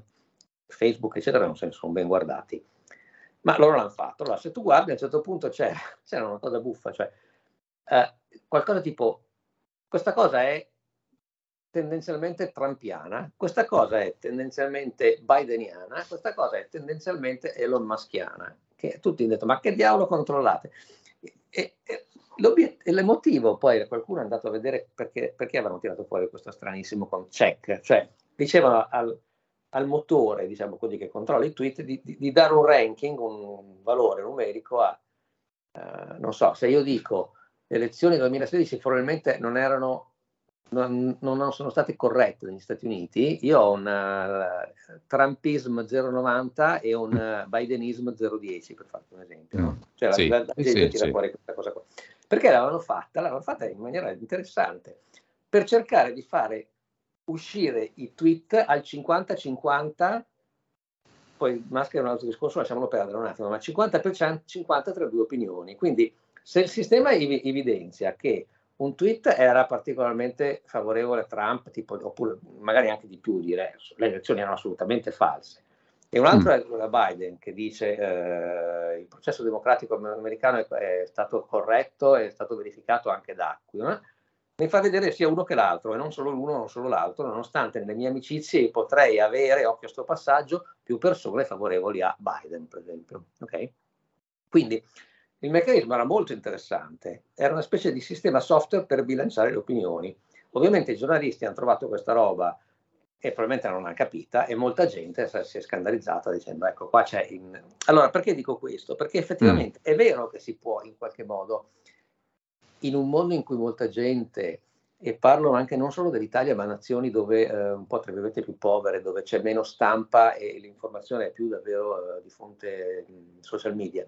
Ecco, se tu fai vedere sempre, perché l'algoritmo decide, cose la- di persone che la pensano in un certo modo, è, ple- è pensabile, è plausibile pensare che poi chi legge si faccia quell'opinione lì, no? È come se, se uno leggesse sempre solo so, il- un giornale di, di una certa tendenza, alla fine la pensa così probabilmente, meglio, meglio leggere tanti, no? Ascoltare tante radio in questo caso.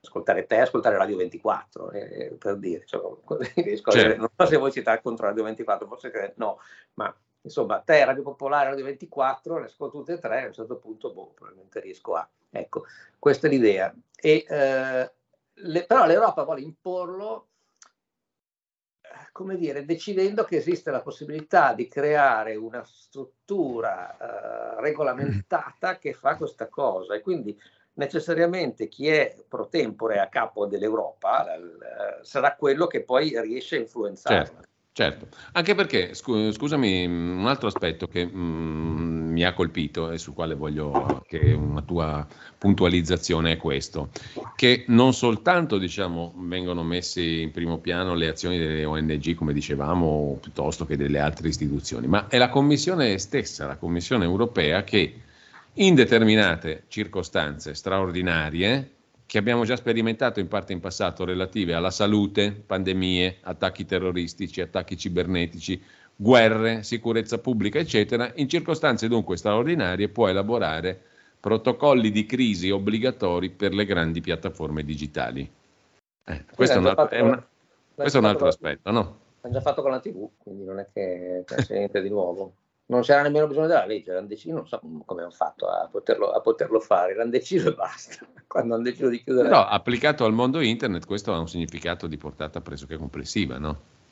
Loro vogliono, sì, vogliono imporre in certi casi una certa narrativa, questa parola orribile che si usa spesso adesso, ma io devo dire, dovremmo tornare un attimo al discorso ancora di Twitter e delle community notes, perché è un altro approccio che è molto interessante. Che allora, come funziona questa cosa che si chiama community note? Che da quello che mi sembra è attivo, cioè attivo in tutto il mondo, ma tu puoi diventare un uh, fact checker, ecco, perché lo sono, negli States.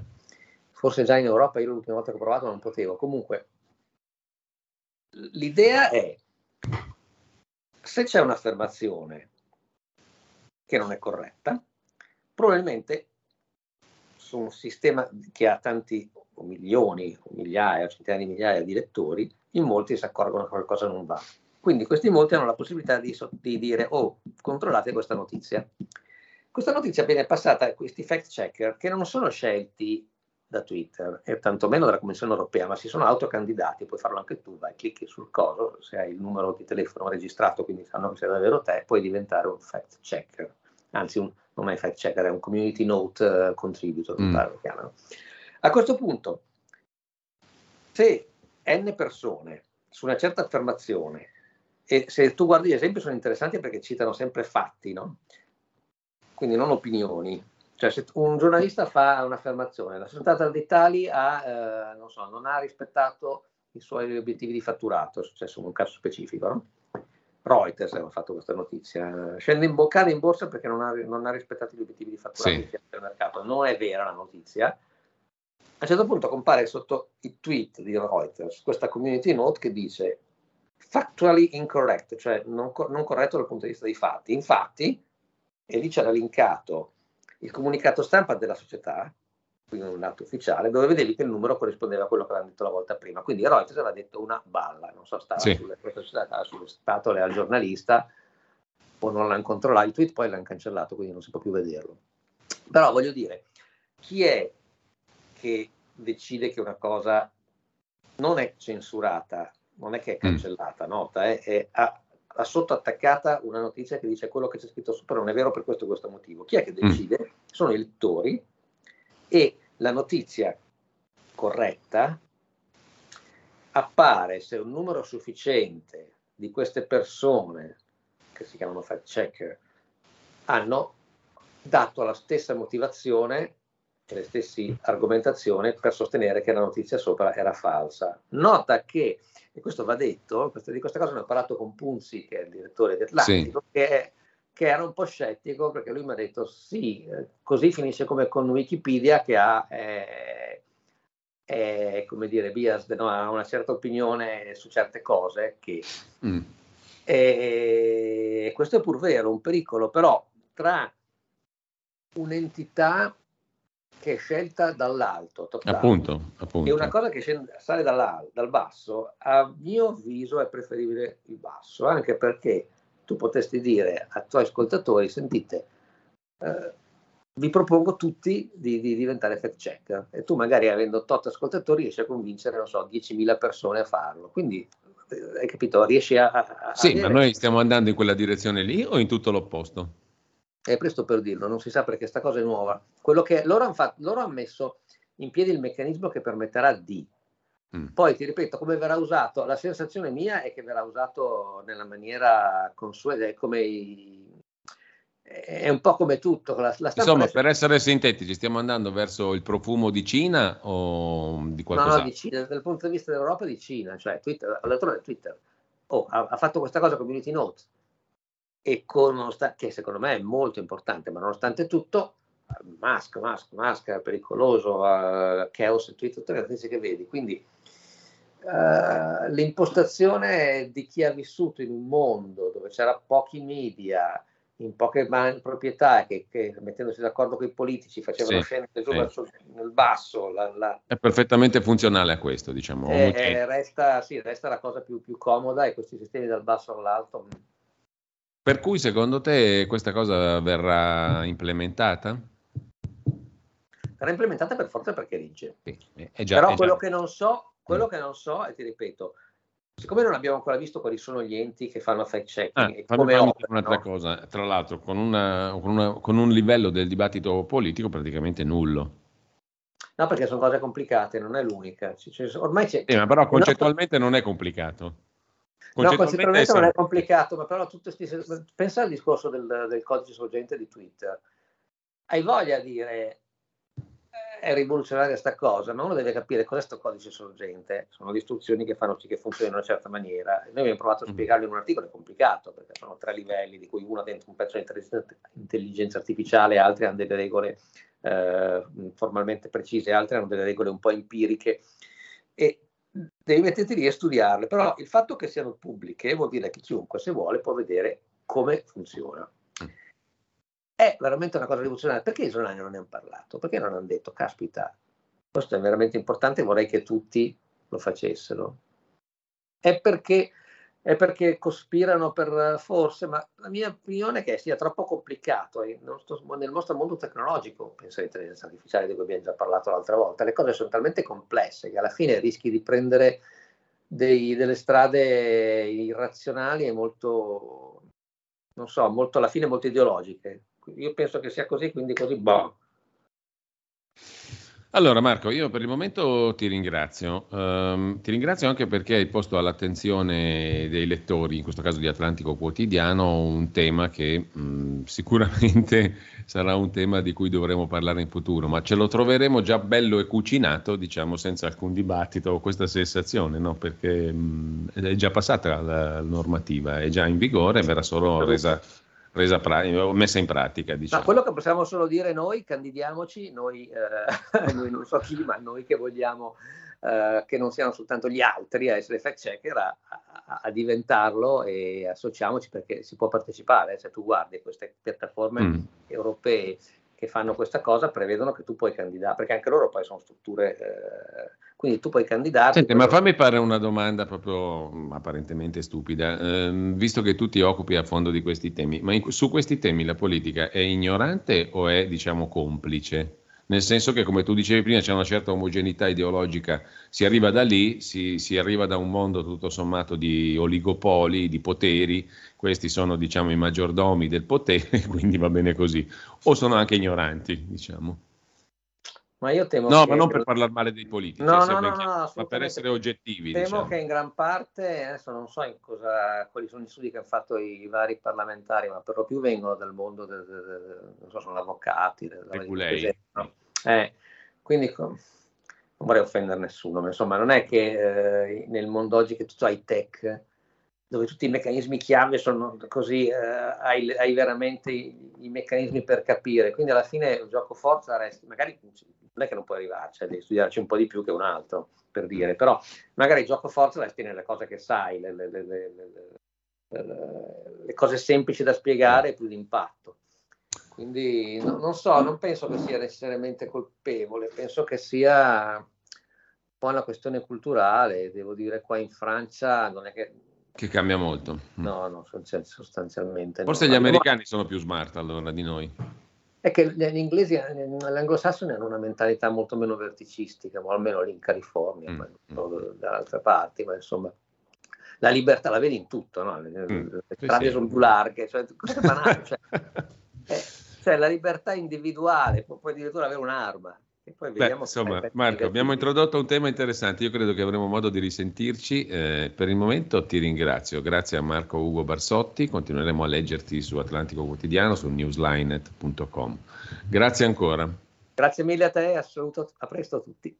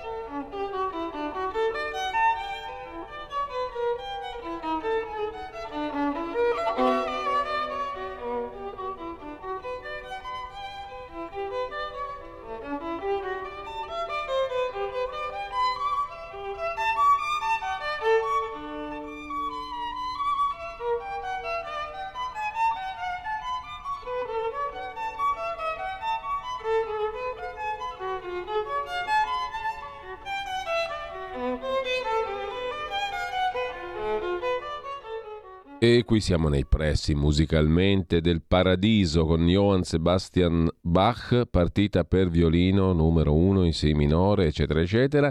Theo Olof al violino nasce oggi 5 maggio 1924 a Bonn in Germania. Credo addirittura sia ancora in vita. Noto per la sua tecnica virtuosistica, la sua musicalità profonda, la sua interpretazione espressiva ha lavorato con orchestre di tutto il mondo, con Claudio Abbado, è stato un importante insegnante di violino qui appunto nell'interpretazione della musica bachiana.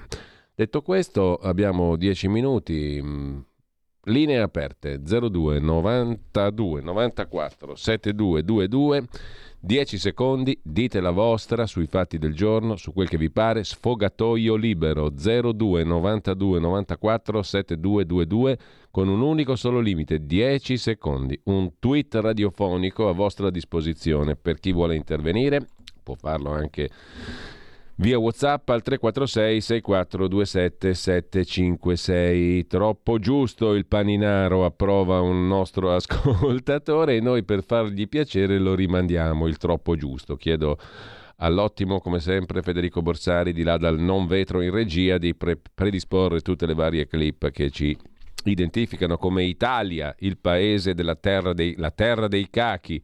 L'Italia è questa qui perché noi siamo disfattisti naturalmente, non abbiamo il giusto orgoglio nazionale, per fortuna non ce l'avremo mai grazie a Zeus e a tutte le divinità perché l'orgoglio nazionale è una roba deleteria, dannosa, pessima. Pensate che in Russia si può vedere di tutto, non è censurato nulla, dice il nostro amico ascoltatore. Troppo giusto, troppo giusto. Troppo! Troppo giusto! Capito? Esatto, diceva anche quell'altro, giustamente, sotto un verso di un animale molto simpatico e molto intelligente, tra l'altro. Eh? Sentite un po' se riusciamo a predisporlo anche quello lì al volo, perché il troppo giusto si accompagna sempre all'esatto. Questa è la patria del troppo giusto, dell'esatto, capito? Anche capito dovremmo recuperare il famoso Jerry Calà, capito? Esattamente. Esatto. Esatto più esatto di così 02 92 94 7222 il vostro tweet 10 secondi al massimo per dire la vostra su quel che vi pare pronto sì, pronto Fabrizio da Stabio Chiese. 10 allora, secondi Fabrizio. che uno si può mettere tutti i trucchi che vuole, farsi i capelli più lunghi e gonfiarsi le tette e poi rimane un maschio. è un'opinione, non è una verità e penso che l'abbiano scritta come un'opinione, allora se si cominciano a censurare le opinioni andiamo in dittatura. Bene, dita, dittatura è il tweet del nostro amico Fabrizio 0292 94 7222, tweet libero via radio, esperimento unico, straordinario, crossover, artificial intelligence. Chat GPT via radio, siamo all'avanguardia, uh, dite la vostra su quel che vi pare. Intanto c'è un altro, Forza Napoli, scrive un altro ascoltatore, ma non leggo tutto perché altrimenti devo chiamare l'amico avvocato Schembri, l'avvocato penalista. Eh, lite tra PM sul caso Erba. Un tweet eh, tramite mm, il nostro WhatsApp 346 6427 756. Lo sentiamo. Oggi è l'anniversario della morte di Napoleone. Ciao. Ciumbia. E lo ricordiamo come? Ricordandolo. 02 92 94 7222. Pronto? Ah, non c'è nessuno, tutto libero. Qua è un altro tweet radiofonico tramite invece il WhatsApp 346 6427 756. Un commissario europeo che non mi ricordo il nome ha detto che i fondi per la pace europei saranno usati per fare proiettili ed esplosivi. Molto interessante. Anche questo è un tweet molto interessante. C'è anche un altro audio tweet, eh, sempre via WhatsApp 346 6427 756. Cambiano i cazzi, ma i culi rimangono sempre gli stessi. Scusate la volgarità. Questo è un tweet di grande eleganza, invece io non sono d'accordo, non è per niente volgare. Stamani andiamo di Celia, ebbene sì, scrive un altro ascoltatore, ebbene sì, rispondo io. Andiamo di Celia, ma voi siete modesti, siete timidi, siete parchi con la A, mi raccomando. 02 92 94 7222. Avete voglia di twittare radiofonicamente o preferite farvi gli affari vostri. Eh, c'è chi arriva da più distante di Bergamo e non riesce a fare il pendolare. Giù. Ciao Giulio, scrive Paola. Per me che sto cercando una sistemazione a Milano per la figlia mi sono accorta che costa tantissimo. Anche a Trento non scherzano. Per il prossimo autunno che ne avrò due che iniziano, per me sarà un bel salasso. Chiaro che capisco che sono alti per tutti. C'è chi arriva da più distante di Bergamo e non riesce a fare il pendolare, scrive appunto una nostra ascoltatrice. Per, rassegna- per, rassegnare gli animi ci vorrebbe l'inno per la pace di Berlusconi, scrive Marco di Agrate. L'inno per, no, era l'inno, adesso lo diciamo correttamente, per la candidatura di Berlusconi al premio Nobel per la pace. Era una canzone in effetti immortale che adesso la regia cercherà l'inno per la, la, canzone per la candidatura di Silvio Berlusconi a premio Nobel per la pace. Era una tizia che la cantava, l'abbiamo trasmessa più volte, era molto bella in effetti. Marila da Caspoggio, piantiamola con la storia dei cambiamenti climatici. Dai tempi dell'alluvione del Polesine, ben rappresentata nei film con Don Camillo degli anni 50, poco sembra cambiato. Si pagano fior di quattrini per la regimentazione dei fiumi, eccetera ma il risultato non sembra cambiato, nessuna responsabilità tranne quello del tempo. Eh, scrive la nostra ascoltatrice. Dario, a chi crede nella scienza ricordo il detto della mia saggia nonna, in punto di morte pochissimi atei.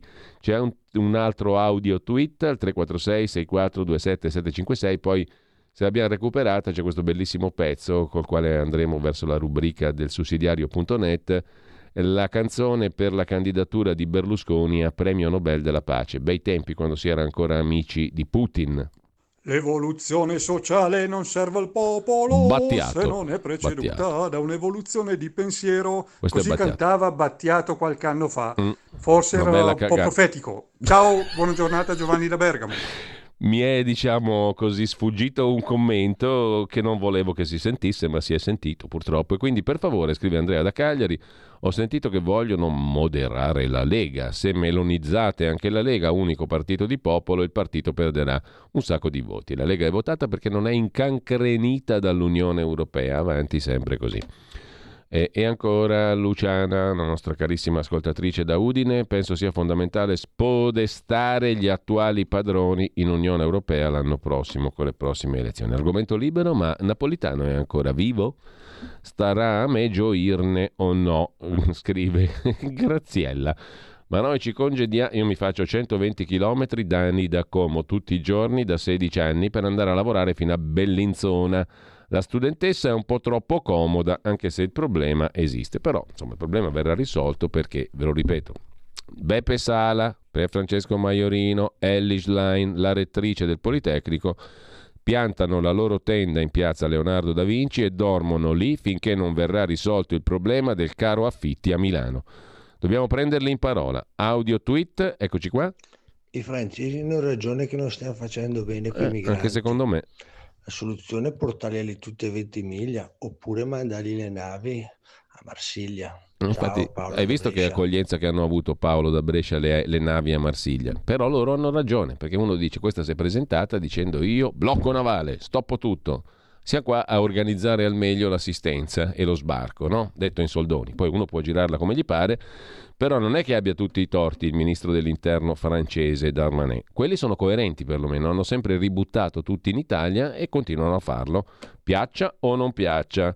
Intanto abbiamo un altro audio tweet, adesso ci avete preso gusto con i tweet audio via Whatsapp 346 64 27 756, non riesco a scaricarlo questo qui, non so perché. Due messaggi eliminati e vediamo l'audio tweet se riusciamo a scaricarlo. Telchi. Bisogna dire ai politici di destra di farsi scrivere dalla- dal- dai politici della sinistra quello che possono dire e quello che non possono dire, eh, sia in televisione, sia in, eh, Giusto. in, Troppo in- giusto. in aula, sia eh, dappertutto. Così non sbaglieranno mai, così non, non c'è bisogno di fare nessuna richiesta di dimissioni. Ciao. Troppo un casino! Esattamente. Altro audio tweet. Ragazzi, facciamoci un brano Eh, no, se sennagot, non si sente niente. Scusate se parlo in lingua madre. Non si sente niente se sennagot. Eh, se il clima non fosse in continuo cambiamento saremmo ancora invasi dai ghiacci. Per fortuna c'era questa canzone che ci rallegrò. Bella, senti che roba. Premio Nobel per la pace.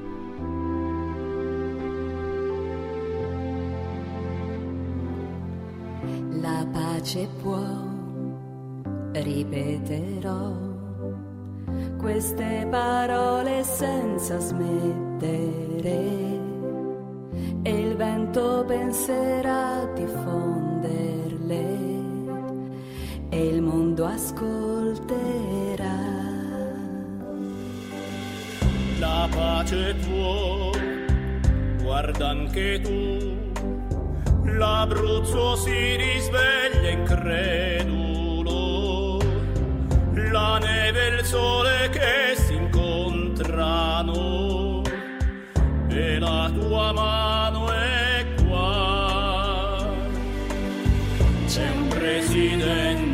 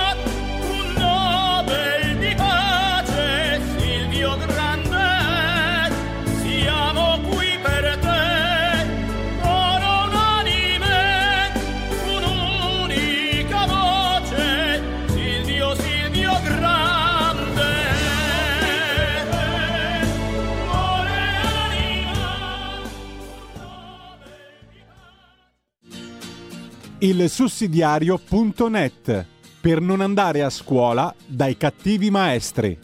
Nei tuoi occhi c'è una luce che scalda E personalmente io ringrazio il nostro ascoltatore che ci ha ricordato questo brano immortale, La pace può, una canzone scritta da Loriana Lana e Pino Di Pietro per supportare la candidatura di Silvio Berlusconi al premio Nobel per la pace del 2010. Una canzone bellissima, ve lo confesso, ogni volta che l'ascolto io mi commuovo come un bambino davanti alla mamma, ma sul serio però non per scherzare. E intanto io oh, do il benvenuto e il buongiorno ad Alessandro Cappello, chissà perché rido, coordinatore editoriale di ilsussidiario.net, il nostro quotidiano approfondito nonché preferito a dire la verità. Grazie Alessandro, buongiorno. Siamo un po' sul leggero stamattina, eh? è venerdì, si- quelli della, mm, gli americani si mettono in jeans per andare a lavorare, noi ci mettiamo a ridere, giusto? Troppo giusto. Come dice... Buongiorno Giulio. Buongiorno. Un po' di allegria. Buongiorno Alessandro, ridiamo perché fa bene, fa bene anche alle rughe, te le porta via e soprattutto diciamo ci consente una risata di... mm, non so cosa ci consente perché ho perso tutte le parole eh, avendone dette troppe stamattina. Comunque Alessandro, noi stamani eh, con eh, il sussidiario.net che peraltro dedica la sua prima pagina stamattina a una questione molto interessante fare, con la quale avremo a che fare per il prossimo futuro, cioè cosa succede in Europa e cosa succede dall'Europa verso l'Italia.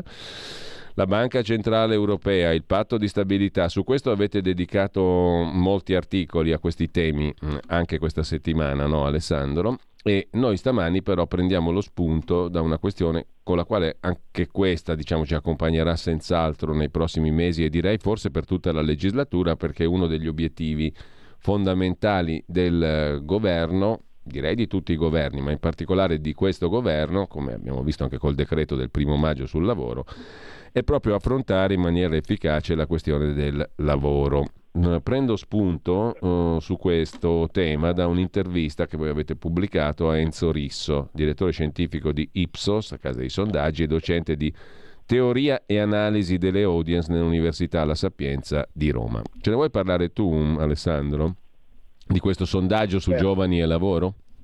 Certo, certo, no, eh, direi che questa intervista che è uscita nei giorni scorsi di Enzo Risso eh, è un'intervista molto preziosa, ma è molto, molto prezioso questo sondaggio che eh, è stato fatto eh, appunto sui giovani e il lavoro.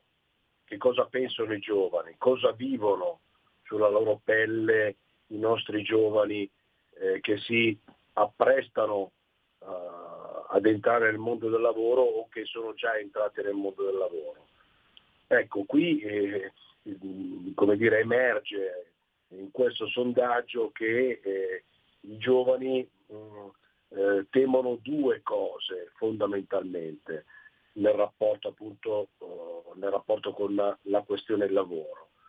Mm, Il 48% teme lo sfruttamento e il 50% la precarietà a vita. Eh, naturalmente eh, da che cosa, mh, perché appunto eh, i giovani sono preoccupati di questi, di, di- di questi due fattori, lo sfruttamento e la precarietà, e sulla base di quello o che vivono direttamente o che dire, apprendono da, da amici. E quindi eh, questa è una realtà, dire, che chiunque, chi fa politica, eh, chi fa impresa, eh, dire, deve ascoltare.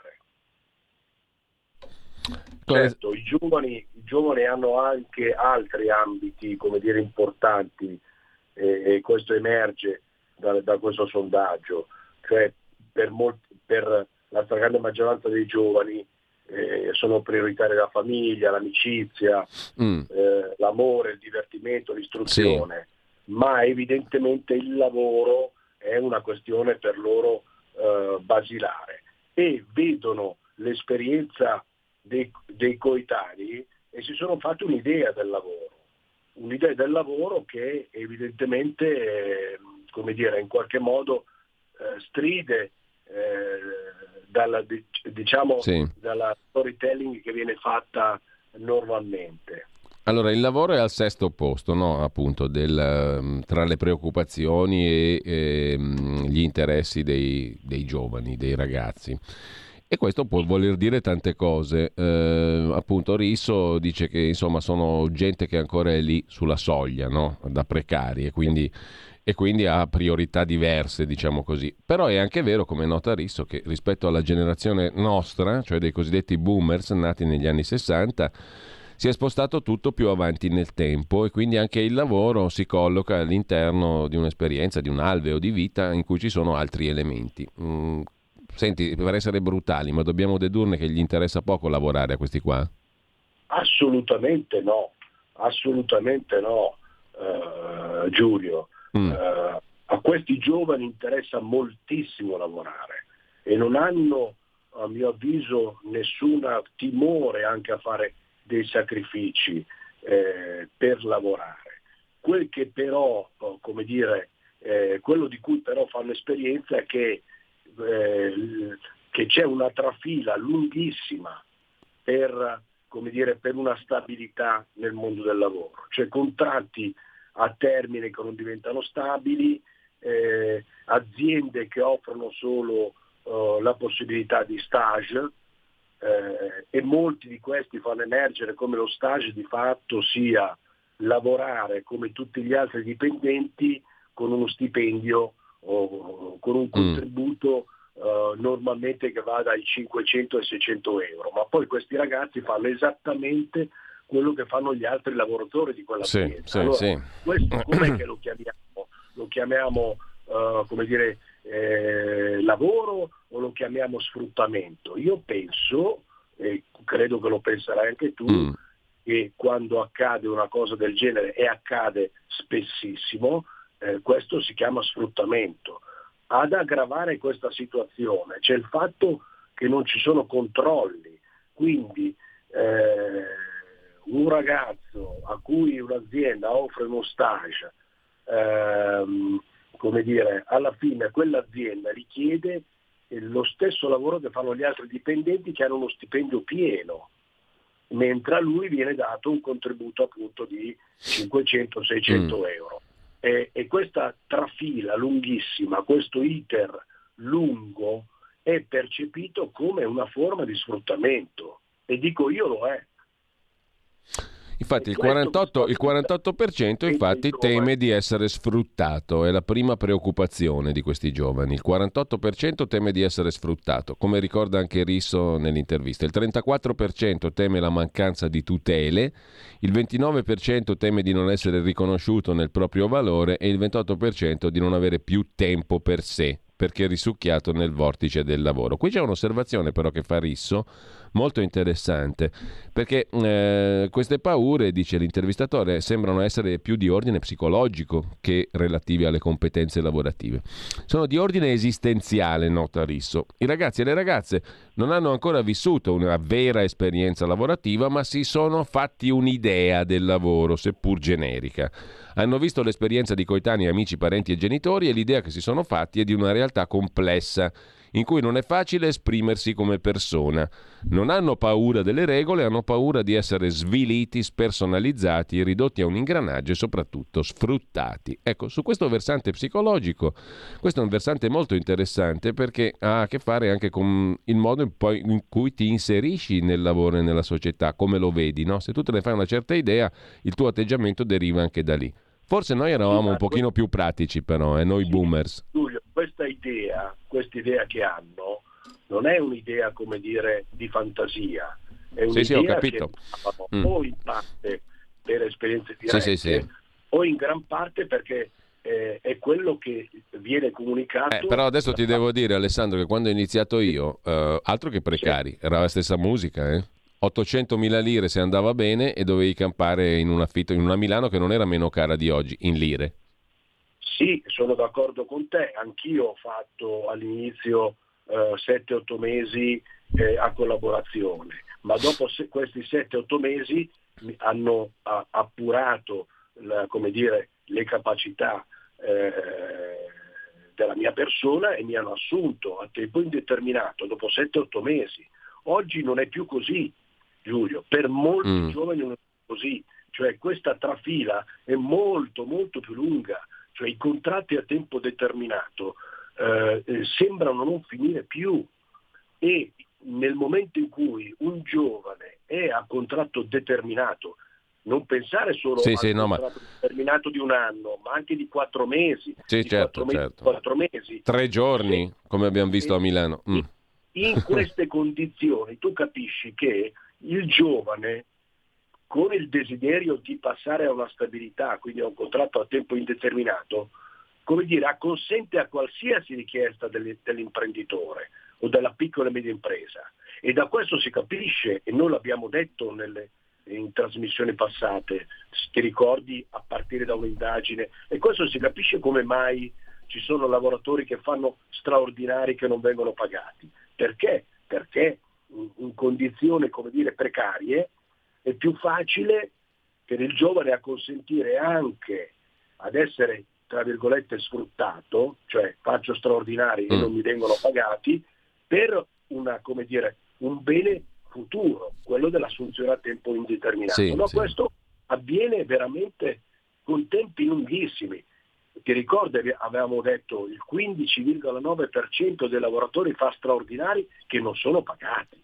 L'otto E su questo, naturalmente, Alessandro, non su- può rifiutarsi di fare straordinari. Eh no, su questo naturalmente si innesta un altro tema di quelli grossi di cui si è discusso in settimana, il taglio del costo del lavoro o cuneo fiscale che dir si voglia, perché per eh, rendere attrattiva anche per il datore di lavoro l'assunzione di qualcuno devi tagliargli il peso fiscale, contributivo, eccetera. Per me sarebbe una grande, una grande novità, una grande un grande passo avanti quello di tagliare tutti i pesi fiscali e contributivi e magari metterli nelle mani del lavoratore medesimo, cioè scegli tu come organizzarti l'assistenza del futuro. Certo.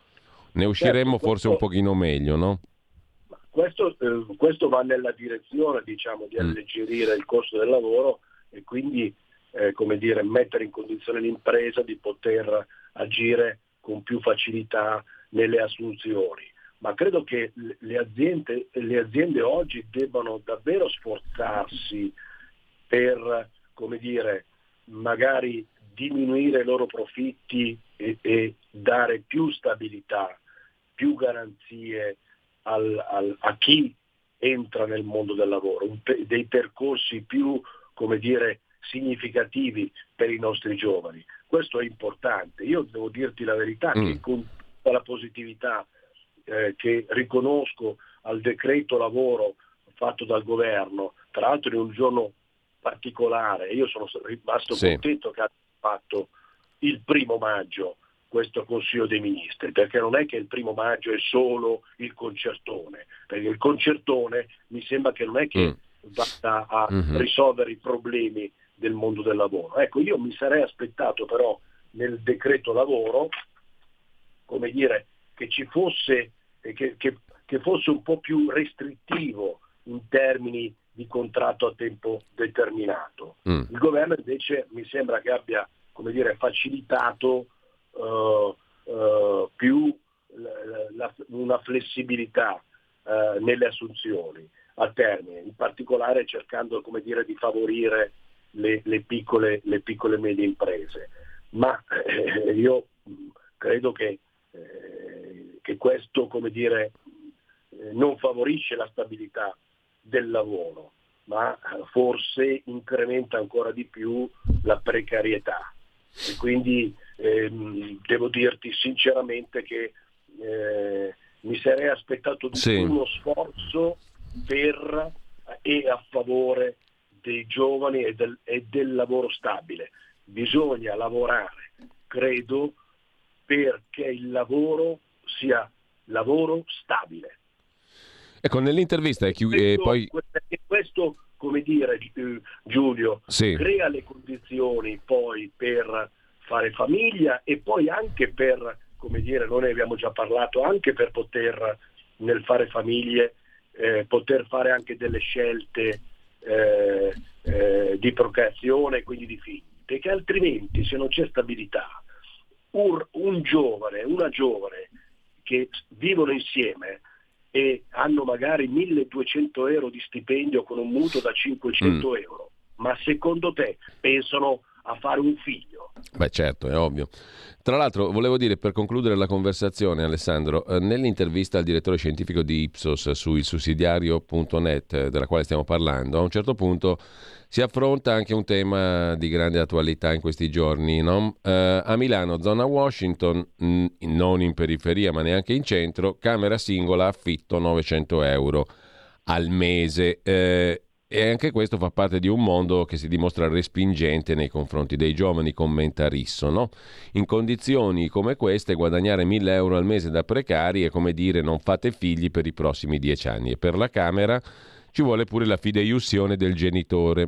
Allora, cosa ne pensi della mh, mm, protesta della signorina Ilaria Lamera lì davanti al Politecnico in piazza Leonardo da Vinci con la sua bella tenda, che ha ricevuto la, la, solidarietà di Maiorino, di Sala, di Ellis Line, della rettrice del Politecnico, però nessuno di loro ha messo la tenda, eh, per ora, certo, almeno. Io, io mi attendo io... che la mettano anche loro finché non si risolve il problema. Certo Giulio, io suggerirei a questa eh, studentessa universitaria eh, che ha, ha, come dire, ha, ha, posto una questione importante eh, all'attenzione dei media, io mh, suggerirei a questa studentessa di prendere la tenda e di spostarla dalla, diciamo, dalla, dall'università, mi sembra il Politecnico sì. di Milano, di spostarla uh, a Palazzo Marino, perché credo che mh, su questo, come su altri temi della città, il grande assente sia il sindaco di Milano Sala, perché il sindaco di, di Milano Sala è assente su questo tema del caro affitti, come è assente su tutte le questioni legate alla, al traffico e alla viabilità. Ci sono sempre più ciclisti che muoiono perché è stata fatta una viabilità dal sindaco Sala che non mette in sicurezza. Il Beppe Sala l'ha chiamata, eh? l'ha chiamata al telefono, ha detto cara Ilaria, sono qua. Sì, e, e, chi è che deve risolvere, chi è che deve aiutare a risolvere i problemi della città? Il sindaco o no? Cioè, il sindaco è il grande assente e devo essere sincero che a me sembra che a Milano Però ascolta, ascolta, senti che bella storia, senti che bella storia. l'opposizione al sindaco mi sembra molto assente. Senti che bella storiella Alessan- Alessandro. Ilaria ha parlato con Beppe Sala e ha raccontato così il suo colloquio. Mi ha spiegato qual è la situazione, le difficoltà economiche del comune, ma mi ha promesso che riprenderemo il tavolo degli affitti e ci sarò anch'io. E ha detto che il villaggio olimpico di Porta Romana diventerà uno studentato. Contento? Sì, intanto, intanto la studentessa avrà forse finito l'università e chissà quante persone eh, non, non saranno in grado di affrontare il tema. Insomma, il sindaco Sala sposta eh, nel futuro la risoluzione di un problema che è un problema attuale, che è quello del caro affitti. Guarda, Insomma- Milano sta diventando, sta diventando una città, come dire, a, a più facce. C'è la faccia dei, dei- del- dei radical chic e, e di chi abita in centro e eh, ci, sono, eh, mh, ci sono invece quelli di, le- gli abitanti della città di Serie B che abitano magari eh, nelle zone semicentrali o in periferia dove c'è traffico, dove ci sono eh, delinquenza, dove c'è tutti i problemi che deve affrontare il signor sindaco e che invece non affronta. Allora, intanto noi abbiamo trovato una Gretina, Gretini di tutto il mondo unitevi. Con questo noi ci salutiamo, se me lo permetti io ringrazio Alessandro Cappello, coordinatore editoriale del sussidiario.net, una lettura sempre utile. Grazie Alessandro e buona fine di settimana. Grazie a te, buongiorno. Allora, tra poco il Parlamento, qui Parlamento con eh, Stefano Candiani, dopodiché l'audizione del Vice Ministro Leo sul tema della riforma fiscale per capire quanto pagheremo di meno di tasse nei prossimi secondi, minuti, giorni, anni, mesi. Qui Parlamento. Stefano Candiani ne ha facoltà. Prego, onorevole. Eh, Grazie Presidente. Eh, Giunge quindi al passaggio alla Camera dei Deputati la legge di ratifica. È un percorso che dura da tanto tempo, da troppo tempo e che, dico finalmente in termini proprio del tanto tempo che ci è voluto, oggi avrà questa tappa fondamentale. È un percorso che abbiamo eh, partecipato e su cui abbiamo lavorato fin dalla legislatura precedente e gli emendamenti che sono stati portati a gol, che sono stati portati in rete durante questo passaggio alla Camera e il passaggio precedente al Senato, hanno quindi una radice nella precedente legislatura per la quale dobbiamo anche ringraziare il lavoro fatto dai deputati Bianchi, Snider, Tarantino, Parolo e Galli. Ciascuno di loro ovviamente ha fatto la propria parte, noi ne abbiamo raccolto in questo caso il lavoro e abbiamo portato a frutto il tutto. E il portato a frutto in questo caso significa cose importanti, perché questo è un accordo che è atteso da tempo, ma proprio per la necessità di fare chiarezza sul sistema delle regole che debbono ovviamente consentire l'attività frontaliera che nei territori del Verbano Cusio-Ossola, di Varese, di Como e di Sondrio è attività fondamentale per l'economia.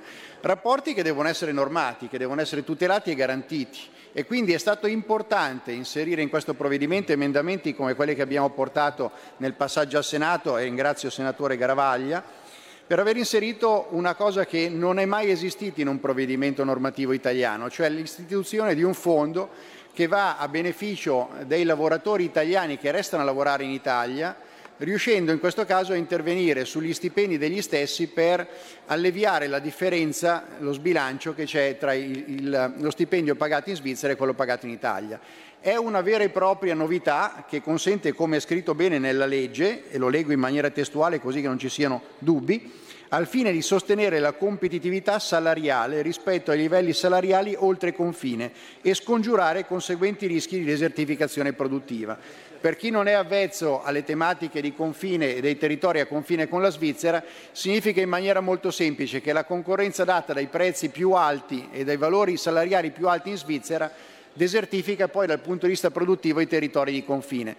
Ora, per la prima volta, l'articolo 11 della legge di ratifica ha inserito un fondo che parte, come è già stato anche accennato, da una dotazione iniziale minimale di 1.600.000 euro e arriva fra dieci anni a una dotazione di 100 milioni di euro e quindi fra 20 anni una dotazione di ben 220 milioni di euro.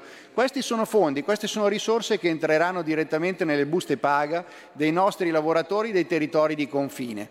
Non è ancora finito il percorso perché poi abbiamo in animo, e in questo senso approviamo e siamo contenti di approvare questo provvedimento di legge e che nell'approvazione siano stati anche dati pareri favorevoli da parte del Governo agli ordini del giorno presentati affinché ci siano interventi anche sulle attività produttive, ovvero sia riconosciuta la specialità delle zone di confine affinché queste economie siano sostenute e ci sia possibilità di insediare nuove attività produttive come in una zona economica speciale o in una zona logistica speciale attorno all'aeroporto di Malpensa che è cosa importante ricordare, non è solo un aeroporto territoriale italiano, ma serve anche come punto di riferimento del traffico, soprattutto del traffico merci proveniente dalla Svizzera.